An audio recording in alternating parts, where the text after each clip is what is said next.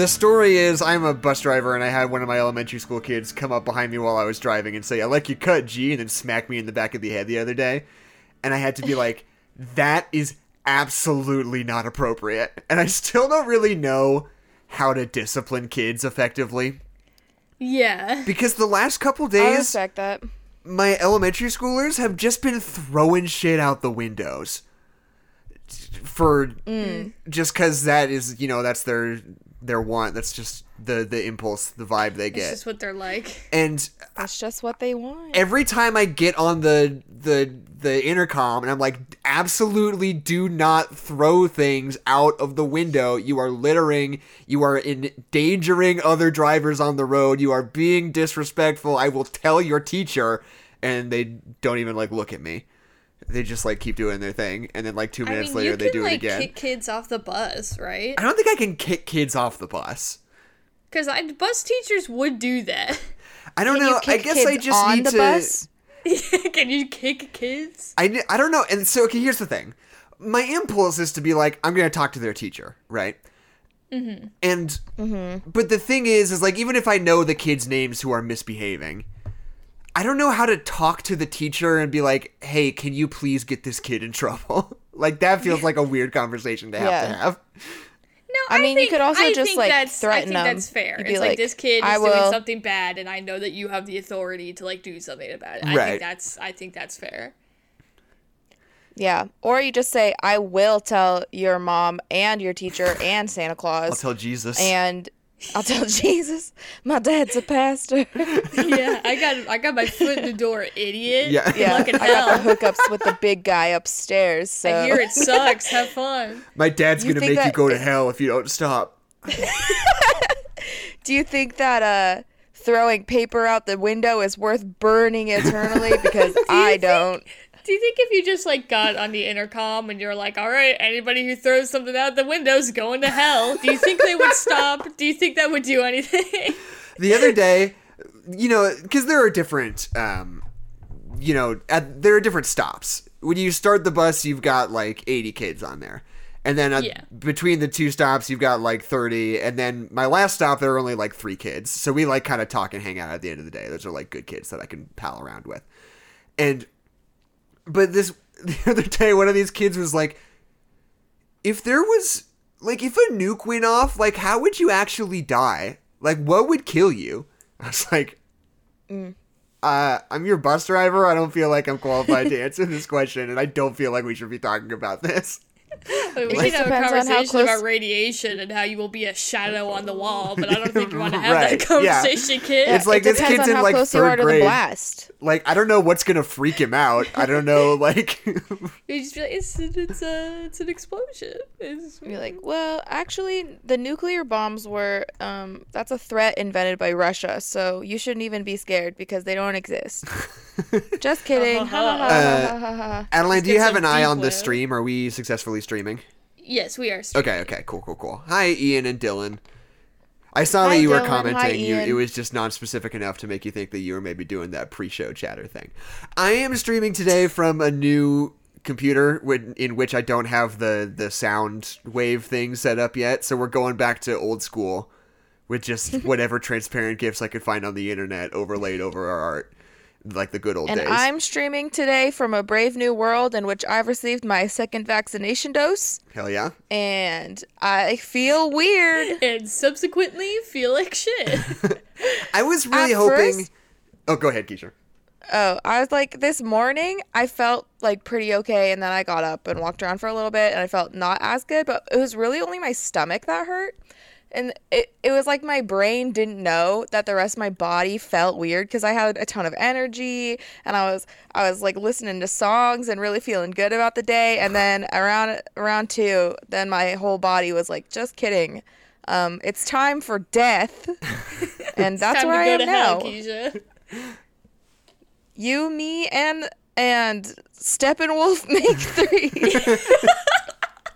um so i'm how are we feeling about about theaters in may on our schedule we tentatively have have black widow and cruella both on on the docket for may but um i i'm gonna be vaccinated soon I'll, I will most likely be fully vaccinated by the time May rolls around. I don't know if Adeline has any immediate plans for vaccination. I don't vaccination. know if I am ever going to get vaccinated. No one has even, no one has even like.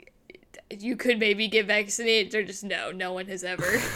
I'm Just never go to nursing school and I would love to get vaccinated, but it's just not Well, gonna happen. I mean, so okay. Uh, I believe if you go to the Walgreens website, I think different states have different rules. But one of the people who are eligible for the vaccine currently are frontline workers. And that might be you, Adeline. Yeah, I do work retail. Retail. Yeah. Is that what they mean? I think so. So if you go to the Walgreens website, there's a little portal that says like, "Oh, are you eligible?" and you answer some questions and they'll be like, "Yes, you are." Okay, cool. You can I'll maybe just do say you that. have asthma also. That might work. Or maybe just lie. Just lie and I say you have enter the asthma. draft and I'll also get the COVID. Yeah, shot. and they'll be great. like, "Wait, you don't have asthma?" And you'll be like, "I'm sorry, I needed to see Cruella for my podcast."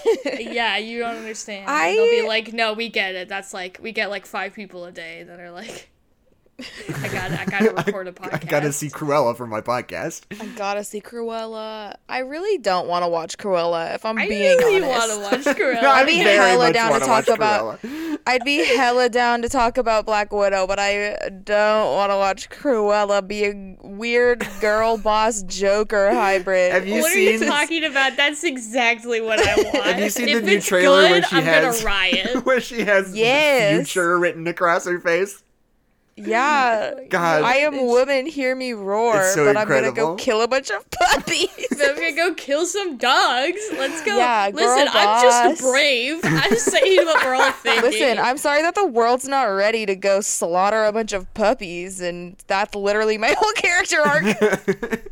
Do you think I feel like if I there's like a universe where that's like actually like she feels like in order to like be amongst like her peers, especially in the art world, like amongst her like male peers, that they're doing all this crazy weird shit and she's just trying to like elevate and elevate and get more ridiculous so that they'll like take her seriously in like avant-garde art and then she just like totally crosses a line in order to like gain their respect. Like if that was the plot, I'd be like, "Hey, you've got a point that like women feel like they have to like overachieve and prove themselves more than they have to and then you kill a bunch of puppies like but if they're just being like hey girl boss let's kill some puppies She was i don't get it i just don't know what they're doing I mean, I don't. I mean, look, look, look, look, look, look.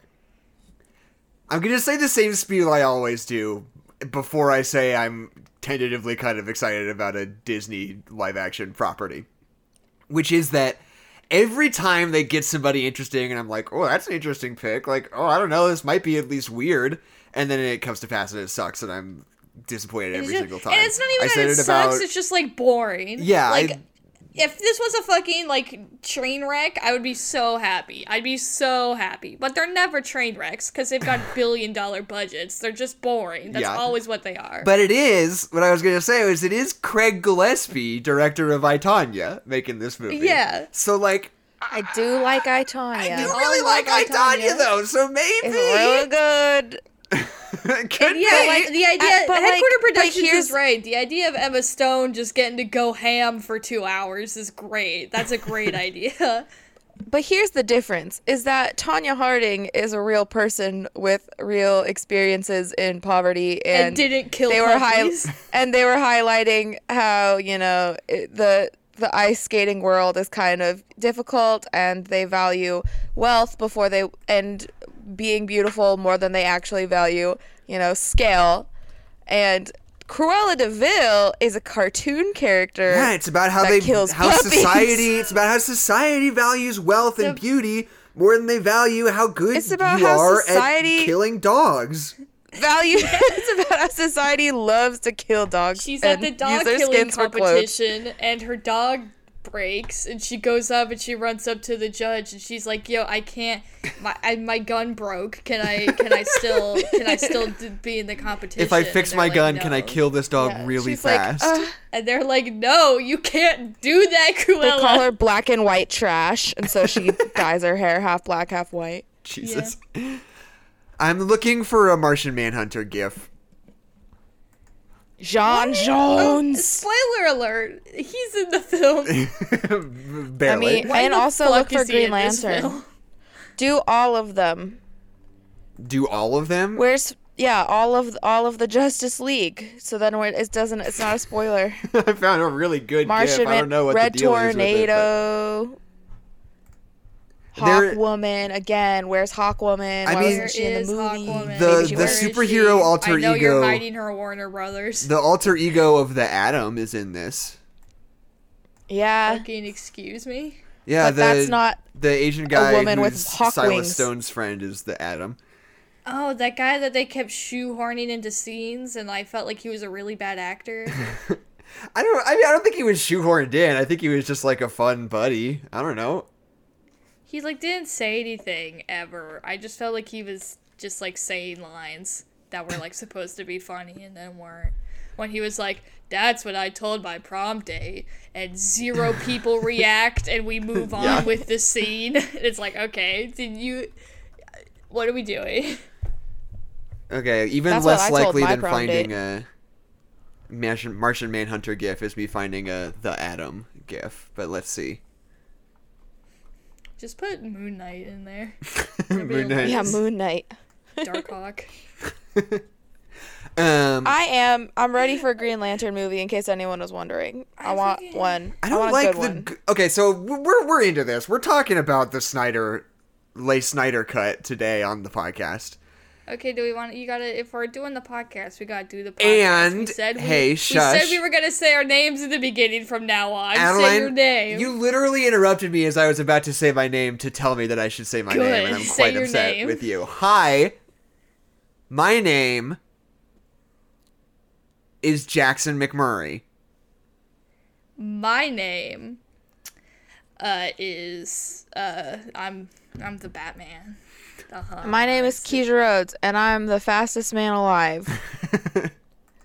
and this is No Nerds is Allowed. the Justice League. Is the Justice Super League. Friends. Snyder cut. So- so- I I if you listen to Adeline and I's commentary track on uh, Batman versus Superman that we Oh, I thought you were gonna say if you listen to us ever. Uh, well, I mean that also is true, but especially that commentary track we released. You'll know that Adeline and I are big Snyder heads. we are very I am a into. Snyder head in the context of Batman versus Su- Superman only, basically. But but okay, but Man of Steel and Watchmen and Three Hundy. no, I don't Yeah. like Watchmen. That's my whole thing. You What like about- Watchmen? Is it? Do you, is it just Zack Snyder's interpretation of Watchmen, or you just not I like guess I just don't like the idea of Watchmen. I guess his interpretation is fine. I Well, just there don't you like- go. Adeline's never read like Watchmen. Yeah, but I don't Well- like the story. I Um, have to read okay, it to be like I well- don't like it. but 300 though.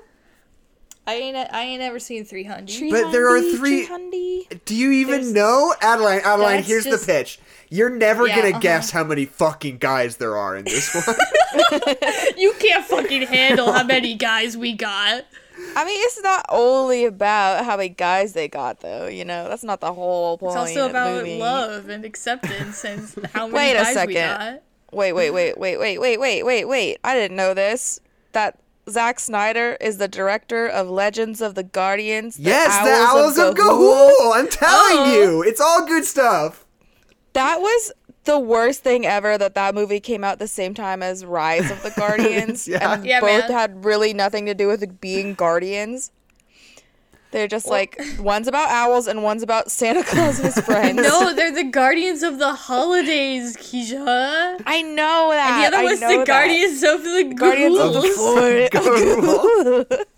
Ga'Hoole. what What is was the actual title of that really movie? Because it wasn't just Guardians of Ga'Hoole. It was it's something Legend much of worse. the Legend of the Guardians, the Owls of Ga'Hoole. God, it's the worst. We gotta do Owls is of so Ga'Hoole many on words. the show. We do, we do have do the Guardians of Ghouls. We should do a whole fucking Zack Right? Snyder miniseries. How fun would that be? no, I I just just want wanna- to make me watch why- Watchmen again. I didn't like it. Why didn't they just call it Guardians of Ga'Hoole? Wasn't that what the book was called? Because Yeah, they that's thought what I people would always get it call it, 'cause confused that's with what Rise of the it's fucking called. Guardians. So they were like, "This is confusing. Let's add more words. It'll be less confusing." They, so well, any- no, they had any- to put the word owls in the title. So people will be like, oh, it's the owl one. I feel like Ga'Hoole is a very owly word. Maybe that's just by association now. But like when I hear Ga'Hoole, I'm like, oh, owls. Have you? When's the Oh. last time you guys saw that episode of Thirty Rock where Matt Damon plays the airline pilot who has memorized the entire script of the Owls of Ga'Hoole? And there's that scene of him like lip syncing along to some of the dialogue. Yeah. It's really funny. Yeah, 30 Rock's really funny. Yeah, Thirty Rock's good. Um, so Is Legend of the Guardians of the Owls of the Ga'Hoole is that good? or is just 30 Rock good? I don't know. I haven't. I haven't Rock's seen the. Owls of Ga'Hoole. I will probably at some point. Um, Next week, stay tuned. but the so Adelaide and I were very amped for the Snyder Cut. Yes, because we were so disappointed by the Justice League movie. Right. And because what we love about Batman versus Superman is that it is absolutely batshit insane 100% of the time. Yes. And, like- good or bad, we're going all out, yeah. fucker. Like that movie is so fucking wild and nobody seems to understand. Nobody seems to get is. how fucking bonkers it is, and I don't understand. Um and so that was what that's why the the the Joss Whedon cut of Justice League was such a disappointment because it did not feel like a Zack Snyder movie at all and it felt absolutely nothing like Batman versus Superman aside from the fact that it just fucking blew chunks. Well, and it like didn't, but it didn't even blow chunks spectacularly. No, it's just like it a just sucked. boring. Yeah. It's just boring. Um, Nothing happens. It's just people being angry at each other for like an hour, and then they bring Superman back, and then they beat up some demon who's like looking for his mom or some shit. Right. I don't even remember what the motivation for the villain is in the Oh, original the- one because it was stupid. you want me to tell you? Yes, please. For the listeners at home who did not tune in to my Twitter takeover, uh, I had never seen the the original release of Justice League, and I figured I should watch it for you know scientific comparisons. Uh-huh. So it's all in my brain.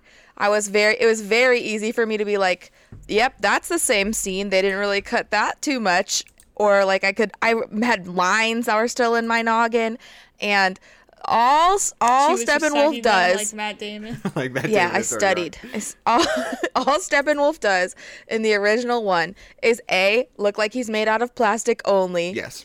and B, yes. talk to his mommy, who is, I guess, Yes. in the mother boxes or is the mother boxes Right. because that's never made clear. It's truly Uh, like the flimsiest, worst motivation ever, where he's just like, "I'm Steppenwolf, and I gotta Yeah. get the boxes," and like He's- that's I- it. My My evil and I mom want told to me see to. my Like that's literally why he's here. Right. He's, my mom told me to get these things, so I'm going to go get them. This is just a grocery run for Yeah, it- Steppenwolf. It really was just Buster Bluth's motivations. he only just cares about his mom. my Mother. my mom told me mother, to. These are my awards, mother. mother from From army. from the Earth's mightiest heroes.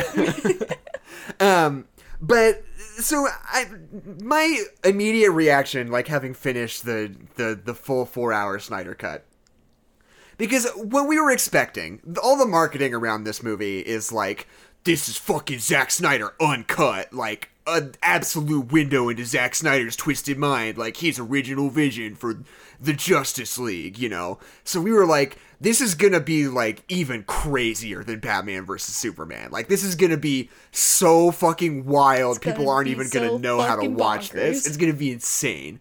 But what I hadn't considered was that like w- the way this movie actually turns out it it's not really like super mega different from the original version except No. that it's just better it's just Yeah. like easily like 10 times better making it like a pretty good movie like Yeah, like honestly, my my biggest critique of the movie is that it is four hours long and it feels like four hours the entire time. Right. Well, and here's- maybe it's bec- maybe it's because it's a movie I've already seen and that's why it feels like it's four hours because I know what's gonna happen and I'm waiting for the next thing to happen.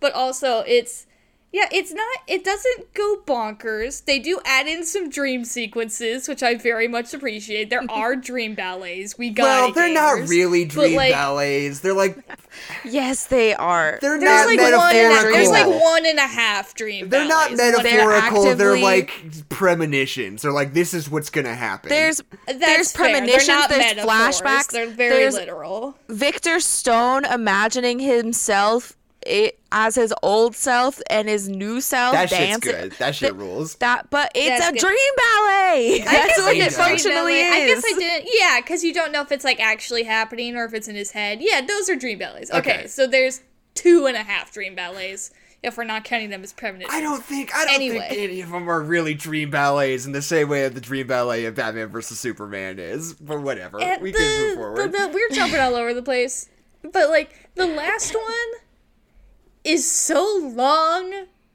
And feels so self-indulgent. It doesn't really establish anything No, but other that than shit's Zack good, Snyder's though. gonna make another movie. I don't. I did not like Joker and Batman's ten-minute conversation. oh come on, I'm no, it was fun. no, It was fun, I didn't. but it made no fucking sense It- is what we were doing and why we were there. And I know that Zack Snyder really wants to make his dystopian superhero movie, but he has to make like three other movies first. I get it, but come on. The We're biggest problem shit. with it, the biggest problem was that it was the third epilogue Well, out of right. all of Yes, the that's- epilogues. exactly. that's That's, that was one epilogue too many. And many. if Yeah, he true. and if and it also wouldn't have even been a problem if he just hadn't put in the words epilogue.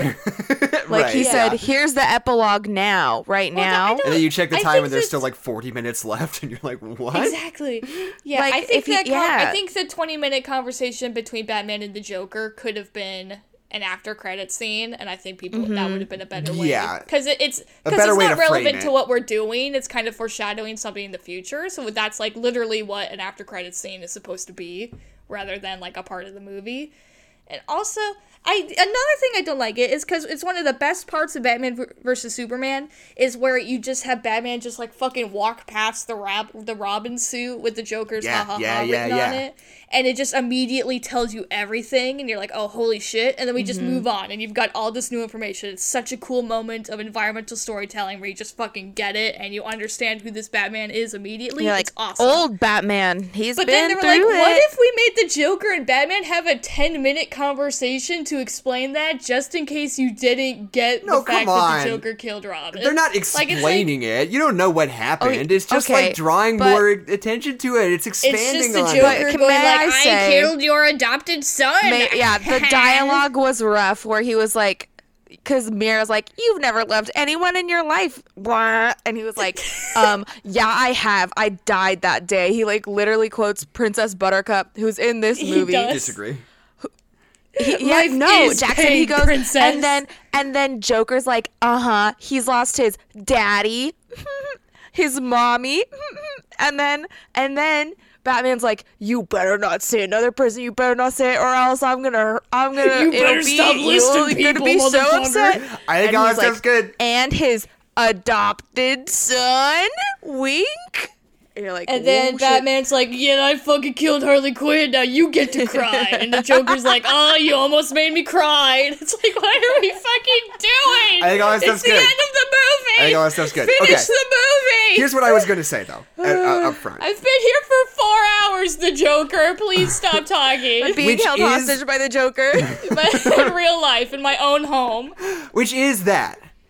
As much okay, first of all, first of all, Headquarter Productions, you're being very snotty right now, and I know you're leaving. You might have already left, but you got to get on board. or You got to get out because listen, listen. We have we have lots of love for multiple kinds of directors here. um.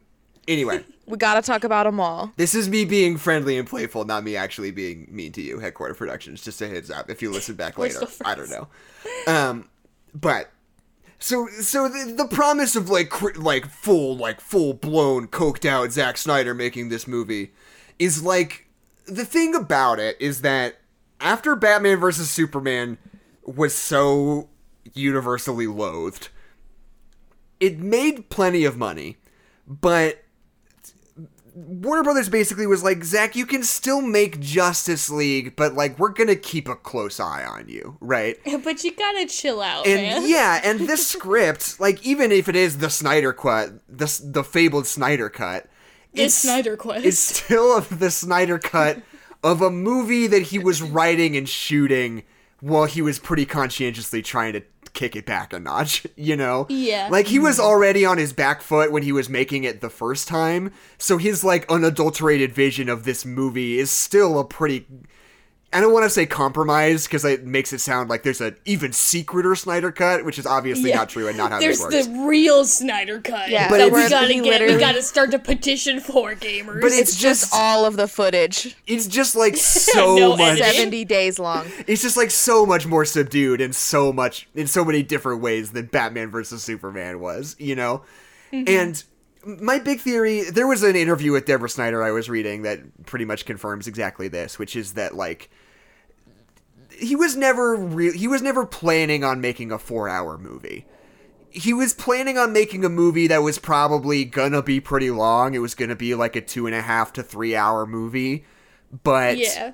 um but you know there had already been a precedent for for a director's cut with batman versus superman so he just assumed you know he'd shoot a lot of footage and he'd write in a bunch of like cheap like cheap to produce like fun scenes that just he likes that you know could go in a much longer director's cut probably on the blu-ray or whatever um and so like the reality is it's like oh Warner Brothers didn't want to release this movie. It's like, no, Warner Brothers didn't even want to release a shorter version of this movie, you know? Yeah. And like, Warner Brothers was fucking done with this movie. Which doesn't Right. make sense. but it's just this weird thing where it's like, so then he goes in, he adds in all the stuff. Like, part of the whole appeal of this movie is that Warner Brothers really explicitly is like going hands off and being like, no, like, you do whatever you want, Zack. You get, you get full final everything. So they're like, okay. I'll put in the extra long version of the movie I was already making, which probably comes out to about three hours plus. And then he's like, and I'm gonna add this weird stuff at the end, which is basically just. I I can only assume that that was basically the only like extra new footage was all the like apocalyptic stuff at the end, which was just him like sort of pitching a different movie to Warner Brothers, basically. yeah. Um, Was like, if you give me another million dollars, then then. who knows what could happen? But like, uh, I just think it's really interesting, like the way that we talk about this whole thing, because like, I really do think if history had gone smoothly and Zack Snyder like released his normal cut of the movie as it was supposed to have been, it probably would have been like a two hour, 45 minute Justice League movie, and it would have felt pretty similar to like this Snyder cut version. And Yeah. people, I think people would have seen it and been like, you know what? I was kind of impressed by that Justice League movie. And it would have been seen as good. pretty good, and we all would have moved on, you know? Yeah. Well, it's Yeah. because I feel like we do need to get into the I like ev- people who like know the origin story know the origin story of this movie, but like I I was like talking to my friends and stuff, and I realized that like people just knew the Snyder cut as the thing that incels were arguing for Right. because they think they get to control the media they consume just because they have opinions, Mm-hmm. and it's like that that is a part of it. The part of it is that this it's like the conversation of like do people who consume a media like get to have say over like what they what comes out and if they don't like something do they have the right to change it blah blah blah last jedi like that whole right. conversation and that's that's the thing that people see and they see the incels and they go well i don't want the snyder cut because i think it sets a very very bad precedent and they're right and i agree with you but at I the same do. I mean, oh, Zack Snyder got so screwed over. got like so it was fucked. it was such a bad situation. And like the fact that this movie isn't bonkers crazy, like it makes me like even more like a little bit upset for Zack Snyder. It's like he was making the movie that Warner Brothers wanted, basically, and they still screwed him over and got somebody else Yeah. to make it. Like it's well, just, th- but uh, like the reasoning behind it is not just like we don't like you, Zack Snyder. It was also that he was just like going through a really horrible like personal tragedy and so- then had to step down from the movie. It wasn't that they were like like they didn't want to. I don't think they wanted to sacrifice the timeline of releasing this movie Uh, but yeah, it wasn't like we hate you, Zack Snyder. It was like we want to release this movie on time, and we want to respect that you can't work right now. Well, no, here's the thing. So we'll get you Joss. so I've got a, a a pretty solid understanding. I was thinking about making a video about this for a while, so I've done some pretty extensive research at some point. But basically, what happens is that Zack Snyder's making this movie, and it's really long, and Warner Brothers is getting really anxious about it because of the way Batman vs Superman turned out, and A perfect, a Um, masterpiece. basically they when because what happened was that Zack Snyder Zack Snyder and Deborah Snyder are a married couple who are the director and producer respectively of all of these Zack Snyder movies. They're like a husband and wife team who are like vertically integrated into Warner Brothers basically. Yeah. Which is kind of the reason why they can get away with shit like Batman versus Superman because like Yeah, because it's like, let me ask the producer. Uh, the producer wife. says yes because it's my wife. yeah, exactly. Go Um, ask your dad. But uh, Warner Brothers is getting really anxious because you know this is movie's already kind of in production by the time Batman vs Superman comes out, um, and they're they're about to start filming, and he he finishes this movie that's like pretty long. And now that we've seen the whole thing, like it's even worse that the fact that it's not even that weird, you know. But like, what happens is that partially through um, their daughter, Autumn Snyder, commits suicide, and they obviously have to stop everything, right? That's like a horrible personal tragedy to have to deal with and to have to, you know, try to work through. But Zack Snyder didn't step down from the movie. He was fired Oh. in the wake of that event. He basically, like, he had every intention to come back and continue work on the movie at some point within a reasonable time frame, but Warner Brothers sort of took that as an opportunity to get rid of mm. him and bring on somebody else because they were getting real cold feet about the whole Zack Snyder thing after Batman vs Superman. And so they mm-hmm. hired known, I mean, not really known at the time, but they hired fucking Joss Whedon who sucks dick, and it feels like every year there's an even more prevalent story about how much he sucks dick and everything. Yeah, every time there's a story about Joss Whedon, it's always like, yeah, he's just the worst. Yeah, he just sucks. but like they hired Joss Whedon and he makes the fucking shittiest, worst movie ever. And like that that's why I think, you know, the argument that this sets a bad precedent is of course valid and we've talked about it on this podcast. But I think that that personal element of the story is the reason why I think this is at least on some level this is a unique situation Yeah. like you know there are plenty of movies that probably have better director's cuts that exist and like snyder cut esque versions out in the ether that you know if they were to release would be much better much more interesting movies i think suicide squad's probably a perfect example because that movie famously got hacked to pieces and recut by a trailer company like a few months Yeah. before it came out and like if y- for some reason Warner Brothers was like, "Hey, here's the David Ayer cut of Suicide Squad," I bet it would be the same thing. I bet she'd be like, "Yeah, It'd like this is pretty way better." um, but I think that I don't think there will ever be a certain. I don't think there will ever be that level of passion for something like this as there was for the Snyder Cut. Just because, not only because his movies are so weirdly personal, but also because it has this really, really intense personal tragedy at the heart of it where this guy like had to endure like one of the worst things that can happen to a person and then got fired from his passion project right afterwards Yeah, and then you know somebody used that as a reason to mm. fire him from his job that he loves. and it's like, yeah. so fucked up. And like, I don't think there will ever be a reason to campaign for a director's cut like that ever again. Maybe I'm wrong. Maybe you know the J.J. Abrams cut of Rise of Skywalker people are gonna go crazy after this, but it hasn't happened yet, and I don't. I re- I just don't really think this is ever gonna happen again. In, Well, at least I- in Maybe this the particular precedent way. that we should be setting is that if a director goes through a horrible, horrible event and the company uses that as an excuse to screw them over in a major way, then you're allowed to ask for the release of their Yeah, movie. exactly. If But there is even- some horrible tragedy and somebody just gets screwed over, then yeah, sure, then go for it.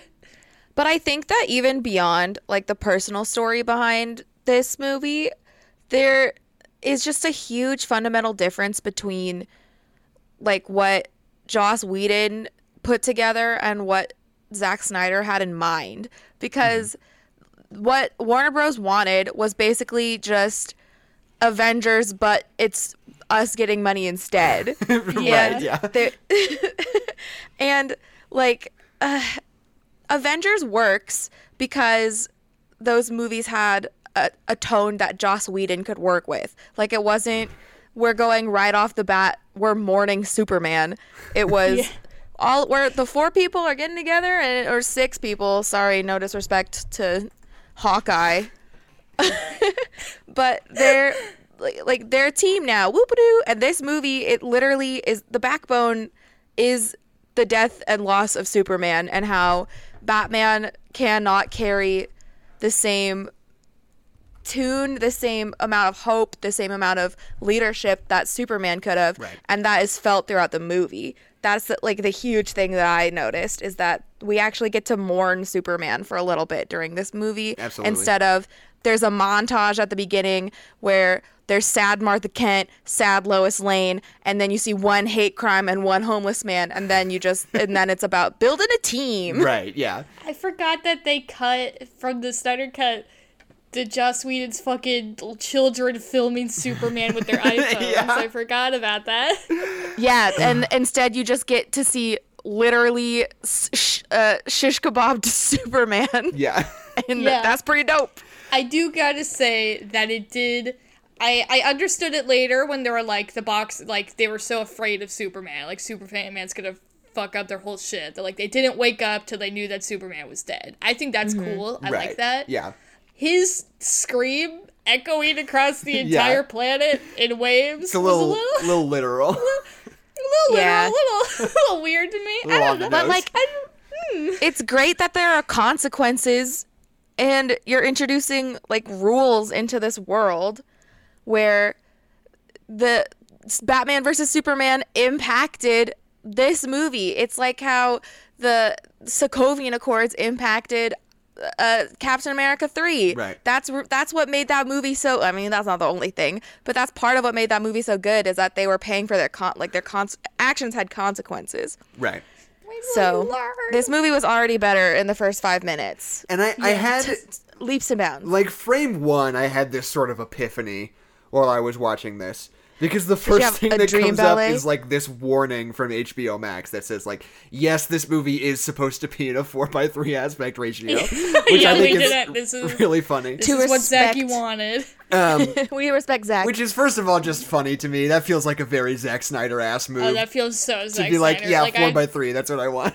I am so surprised they didn't just mail everybody a film reel and they're like, you got it. You have to watch it this way. I'm sorry. Um, but I sort of like realized instantly that that's probably at least one of the major reasons why the Joss Whedon cut of Justice League looks so fucking shitty. Because they were probably filming so much of that footage when it was meant to be four by three, and they're oh, like taking every- it and like probably like either zooming in or like using extra like you know ratio that wasn't meant to be in the yeah. movie when it was being shot originally. It's probably why that movie looks so fucking horrible.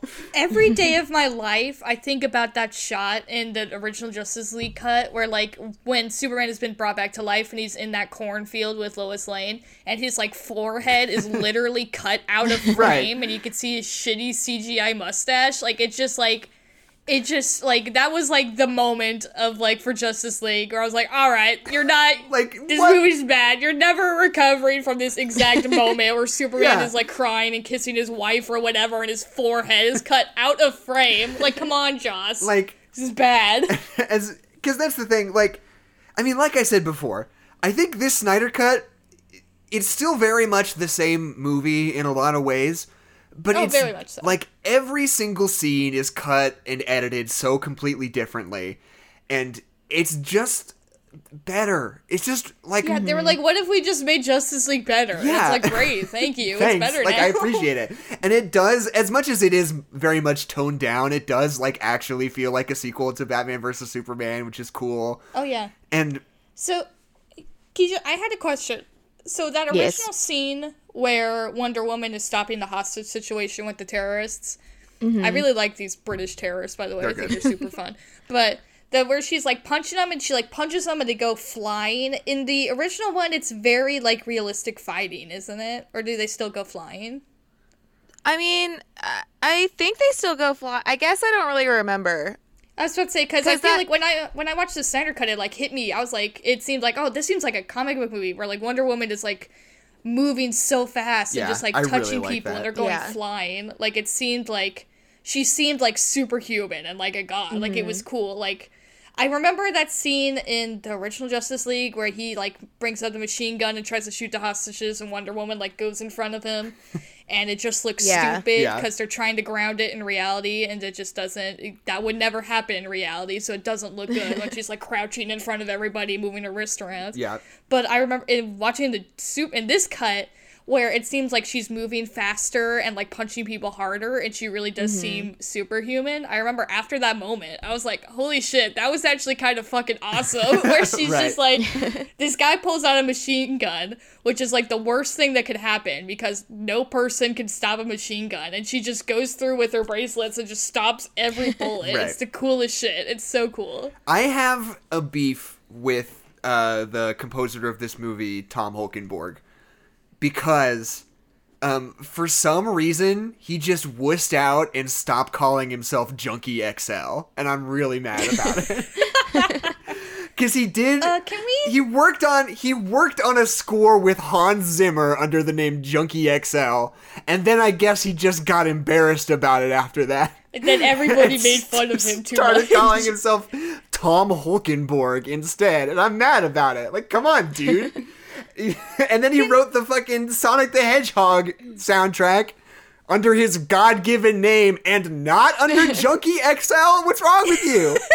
Yeah, that's the movie to do Junkie XL Yeah, exactly. man, that was made for for the children. Uh, you did the Deadpool soundtrack. It's a really good soundtrack.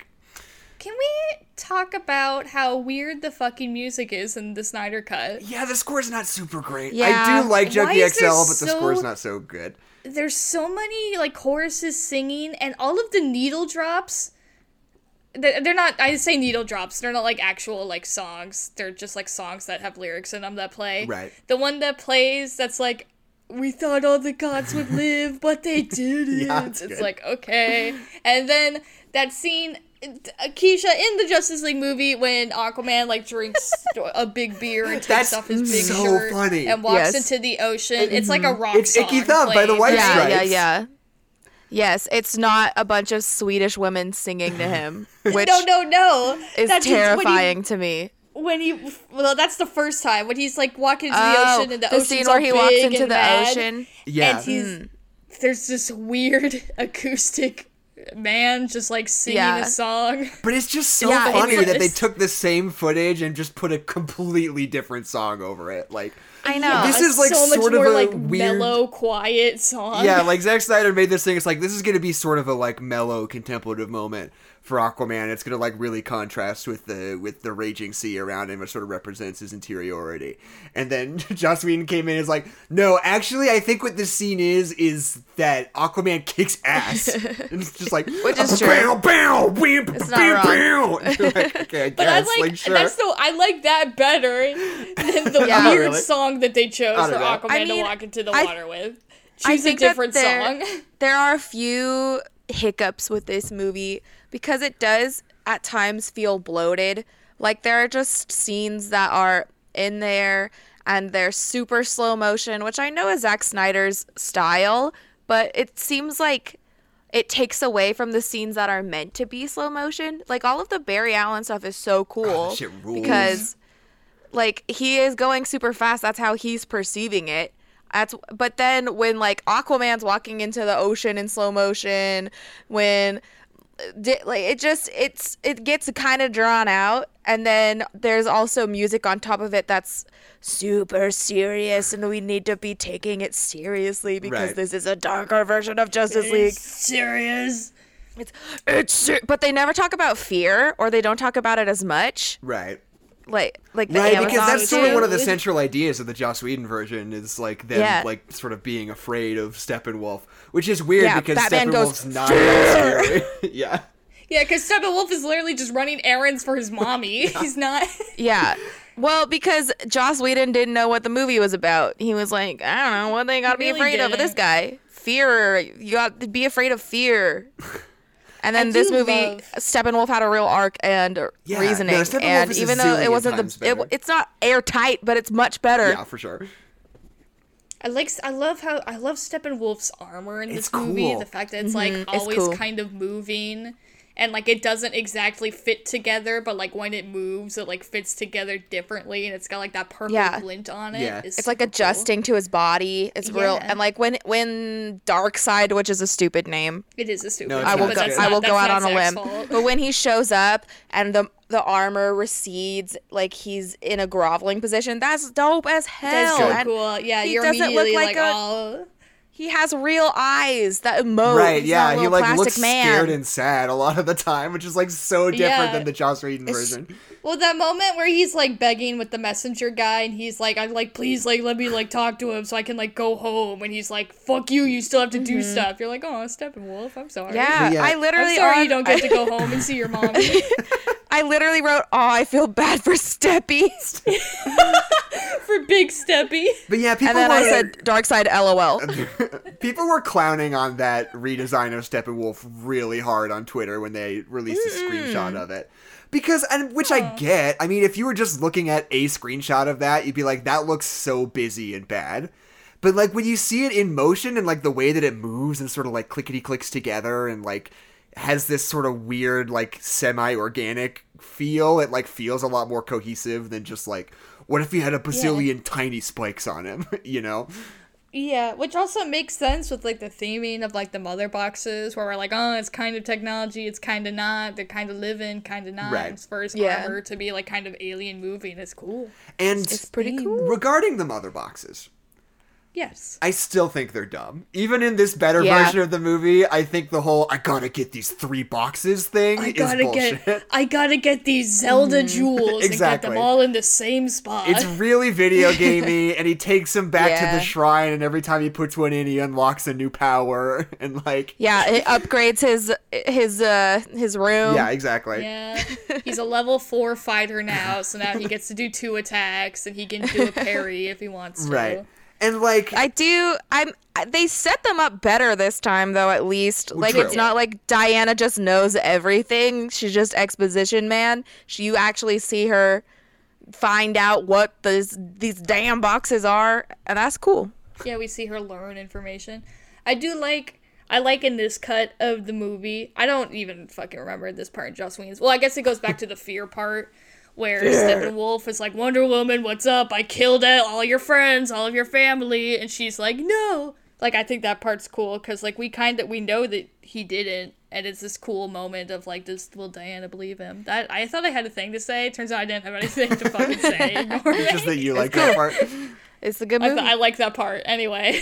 um I thought it was really interesting, like especially this being a movie that we've sort of like thought about and litigated for so long after it came out.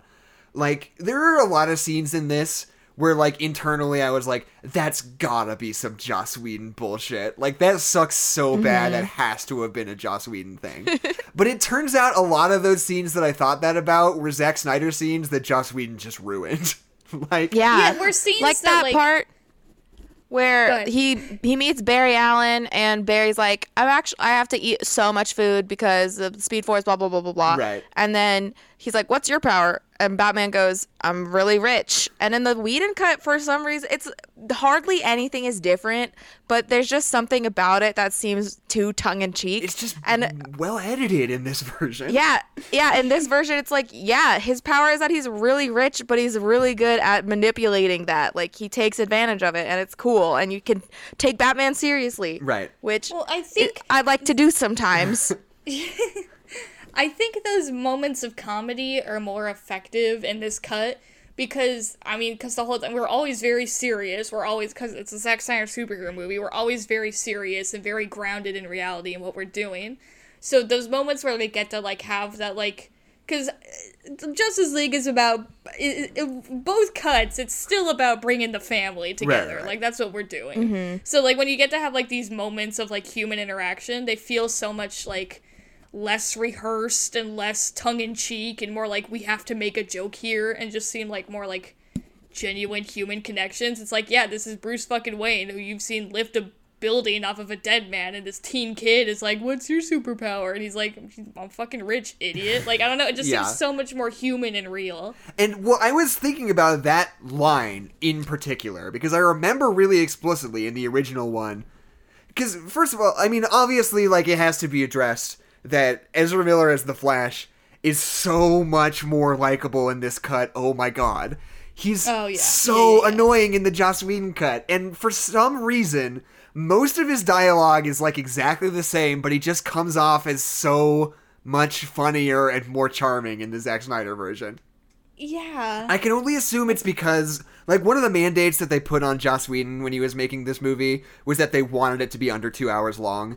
So I'm sure mm-hmm. that when they were editing that thing together, they were just trolling for, like, every fucking split second of dead air that they could cut out of there, you know? So Oh, I'm yeah. sure the timing of a lot of those scenes suffered really horribly. But, like, Yeah. I just remember in the original version, that line is like, he goes, "Oh, so what's your superpower?" And then Batman goes, "I'm rich," and they like cut to the next scene, like da da da da da da, you know, and like, Yeah. But this version, like, there's a there's a dismount to the joke, which is like, he goes, "So what's your superpower?" And Batman goes, "I'm rich," and then you get the all, like a handful of cuts of like inside his like super fucking fancy car, and the like rock music kicks up. It's like, and it feels like the punchline of the joke more than just cutting to the next scene does. You know, like Yeah, just what- like, the it way like it's a edited.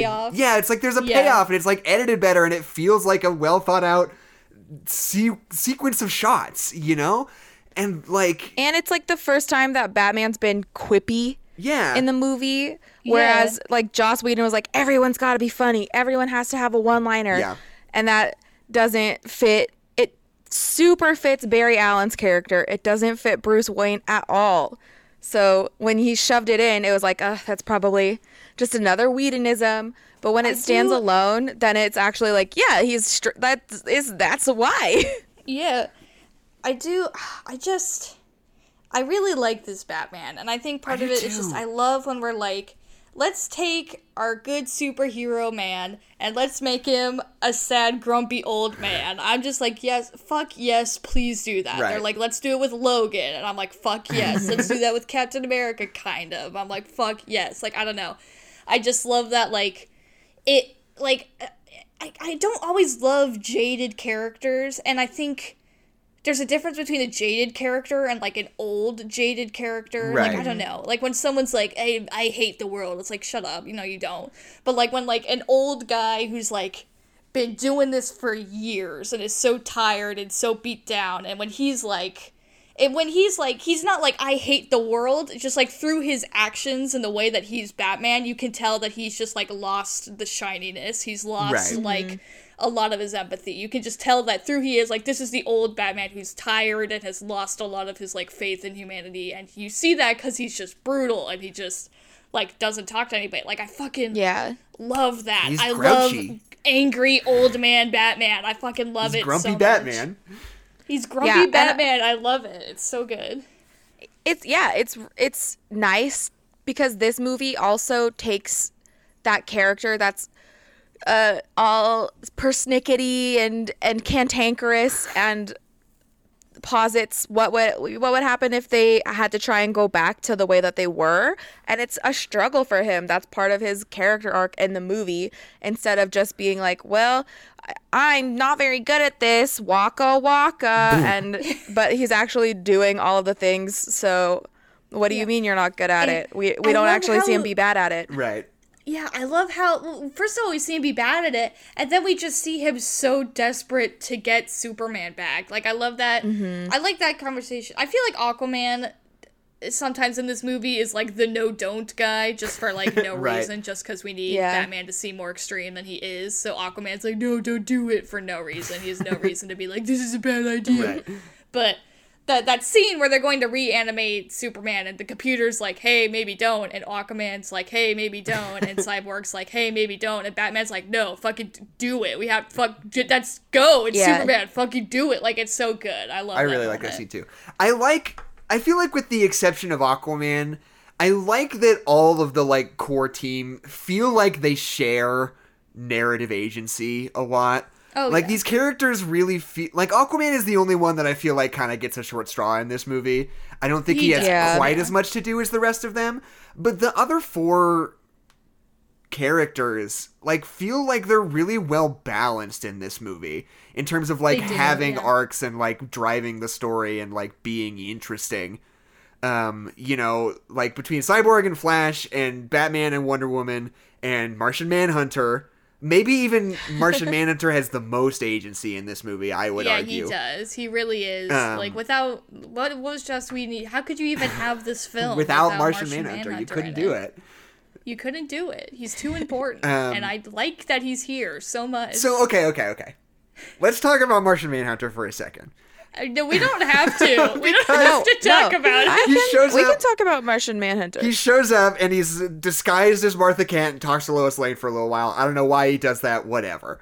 Uh, and so then he like goes out in the hall- hallway and then he just turns into Martian Manhunter. You're like, oh, cool. And then he turns into that senator who to- who tells Lois Lane she has big balls in Batman versus Superman. I guess. Yeah, I don't know if which he's is just his been- long fucking con. I guess. Yeah, has he been Martian Manhunter this whole time? Because if so, I'm gonna need to go back and watch Batman vs Superman again, and write a whole fucking blog post about how that uh, guy make a new Tumblr has been Martian this. Manhunter this whole time.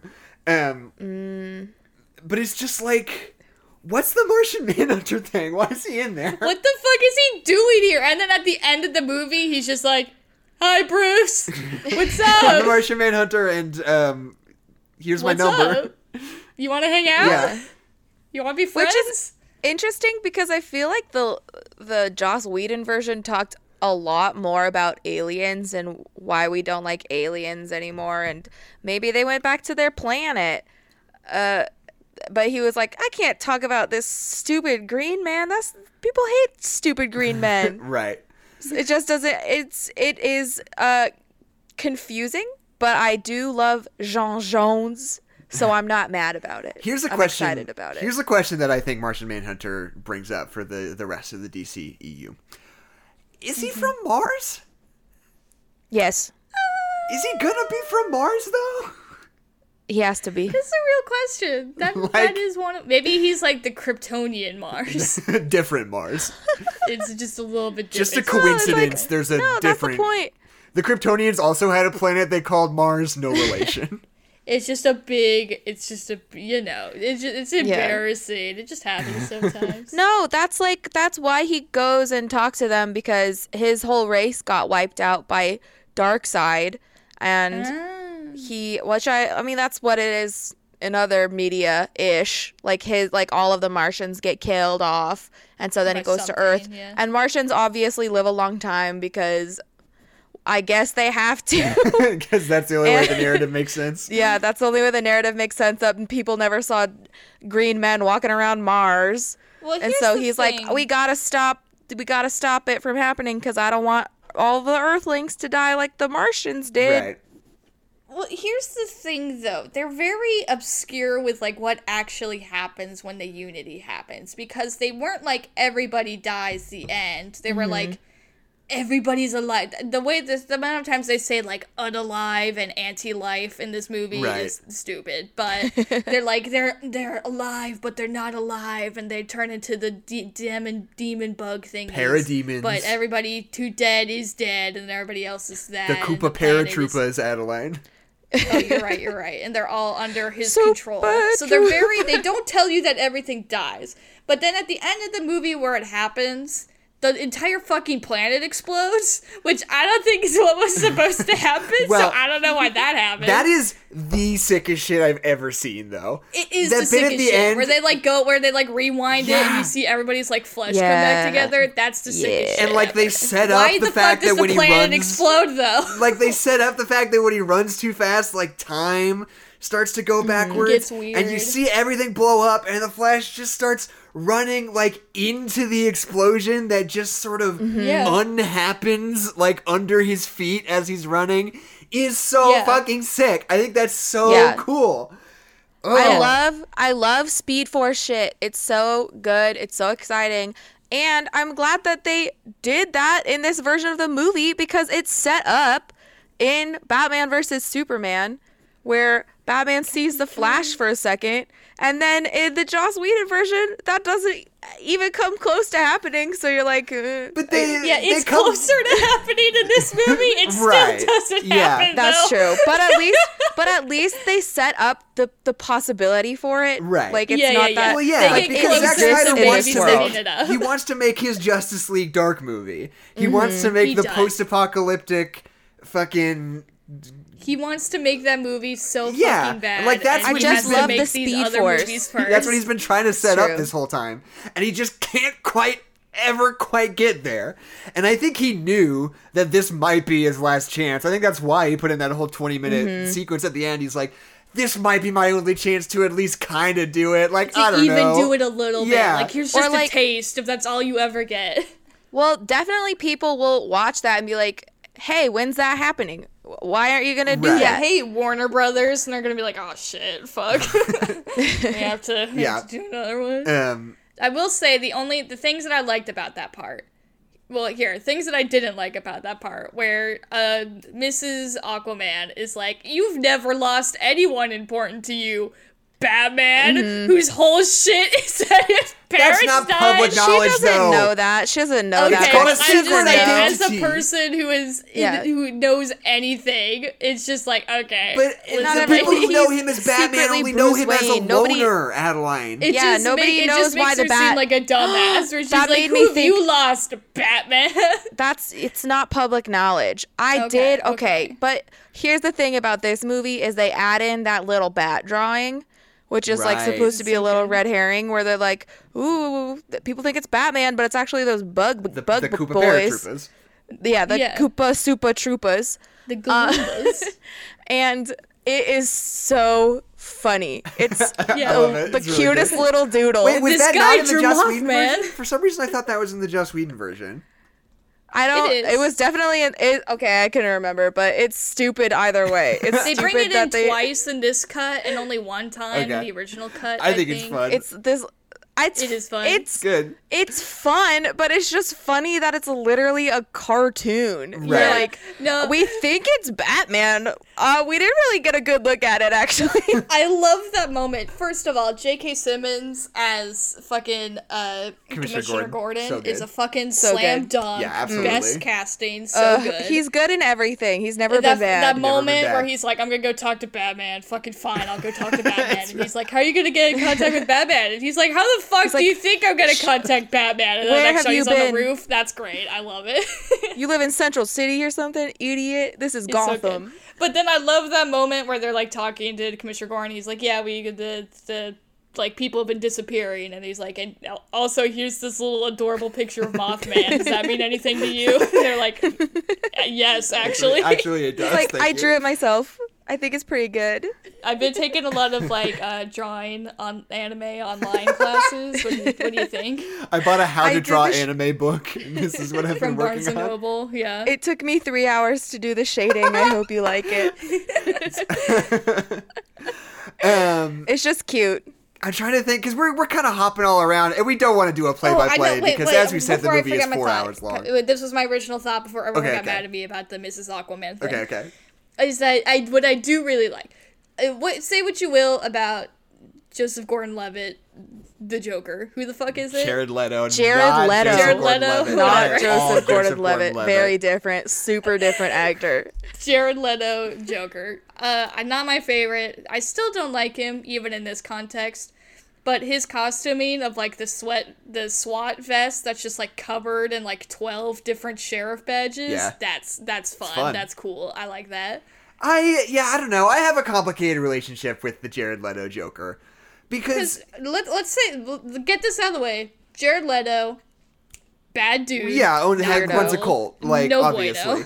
bueno. Um, Yeah. but like I think in Suicide Squad, I, I am partial to that version of the character because it's a take. You know, Yes, it's Like, definitely a take. to be like, what if the Joker was like a millennial crime boss? you know, like what if he was like a mobster? yeah. And I I like the like SoundCloud rapper thing. I think it's a fun, interesting take on the character. And Yeah. my only thing is that I think that Jared Leto's performance is just a little too derivative.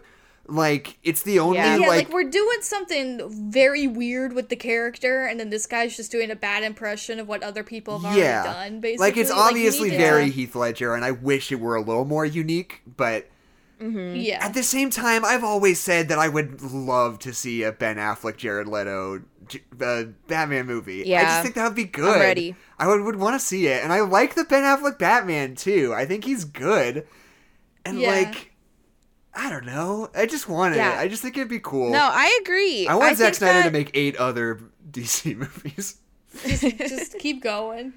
Yeah, That's I think that this because we when Christian Bale was Batman, th- it was during that time where they really were trying to prove that superheroes are serious Right. and it can be really grounded and blah blah blah blah blah. But like the Joker is not a very grounded character. Like he falls into a vat of acid or nuclear waste or whatever Right. and now he just thinks everything's funny. Like that's not grounded. and it turned his skin white and his hair green. Like that's stupid. And it's fun. It's fun that it's stupid. Yeah, So let's just let him be let's stupid. do let's do some comic book stuff. Come on. Oh, That's and why, we that's should. why the Lego Batman movie Yeah. Right, yeah. Because the Joker in it is so fucking good. God, Lego Batman Joker is like genuinely like one of my favorite takes because it's Right. just like, it's totally like, it's just it's uh who's the I see I'm the worst person when it comes to names. Who's the guy that did the Batman movies that we love, Batman and Robin? oh, Joel Schumacher. Joel Schumacher. Yeah, it seems like a return to like Joel Schumacher Mm-hmm. of like this Joker is so ridiculous and so funny, but like all like it's just like of course it's a Lego Batman movie, so like he doesn't have a lot to say because it's a kids movie. He's not killing Yeah. anybody or anything, but like and it's, a just- cartoon. And it's a cartoon, but like he's just so funny and silly, and he's just like still the villain, and like there's still stakes, even though it's lower stakes, of course, because it's a children's movies and they're gonna blow up the Lego world. Oh no! Like still, it's still good. It's so fucking good. Um, Yeah. but w- we do have to acknowledge, though, he doesn't say we live in a society in Yeah, the actual movie. doesn't. Yeah. Which leads They me to believe this isn't the catfished real. Snyder cut. They told him to cut something out. We gotta start over. We Maybe gotta he start cut over it from the beginning. Yeah. Maybe he pens cut it out. himself. Get the society like, cut. Actually, maybe this isn't that good. Maybe I'm not saying what I thought I was saying. So maybe Zack Snyder took a step back and he went like, "Is this a bad idea?" like he hadn't seen Joker before the trailer released, and then he saw after, and Yeah. he was like, "Ah, Oh wait, they already did this." no, he doesn't say we live in Oh, a society. They took in my Joker. Joker no, no, idea. no. He was like, "Yeah, oh, they beat me to it. They beat Joaquin." "You guys, that was, I had dibs. you He's guys like, are so I actually me. made this movie first, but they made me cut it out, and so Now it looks I like just- I'm late to the party, guys. That's Fuck. I bought the wig already. Now you're telling me I can't. Fu- Here's this long hair wig, Jared, and he like puts it on. It looks like shit. And he's like, "Ugh, "Fuck, guys." So Okay. Talk I- about I how have- a shitty ass Joker wig in this movie. It's bad. I hate It's, that a, long it's hair the wig. It looks like apocalypse. of course, he has a bad wig. No, May Where do you get no, a no, good no. wig in the apocalypse, Adeline? I'm s okay, but fucking uh, God. he, you have your own hair in the apocalypse. But it's not even like the curly, like messy hair that like we know the Joker for. Like that, like makes sense. It's messy, but it's curly and it looks good. This is just like it's weird and it's straight. And it looks like your fat dad who's dead and also on a drug trip. Like it's not. I don't know. they still good. have straighteners in the apocalypse. No. What if he just has May I straight bring up- hair? May I bring up a point that I I've been sitting on for a while, and it's it's a big one. It's pretty important. Okay. Okay, I think that the way that they re-edited Barry Allen is much better. Oh, I think yeah. like Oh, it- very, the way that they introduce his dad in prison, like they tell you why his dad is in prison, and I think Henry Allen has a really interesting. You know, it adds to Barry for sure. Uh, I think that Victor maybe mm, is. I don't like him as much, Oh, really? And I want to. I love Cyborg. I love him so much. I feel Wait, like do you I mean between the two cuts this or cut. between? between the two between i think that they treat i think that they treat his character better in this cut but i don't like him as much Huh. I I liked him more. I don't know why. The one, hmm. I got two things. you to just say stopped us Cyborg. both dead in our tracks. We're like, I'm sorry. We just need to think on that I'm for a second, I Well, guess. So, because I got, I got two things I got to say about Okay. uh, Cyborg. Is that I think, I feel like, granted, it's been a grip since I've watched the Justice League movie, because why would I ever willingly watch that when I could watch anything else? I could watch something that's uh, not boring.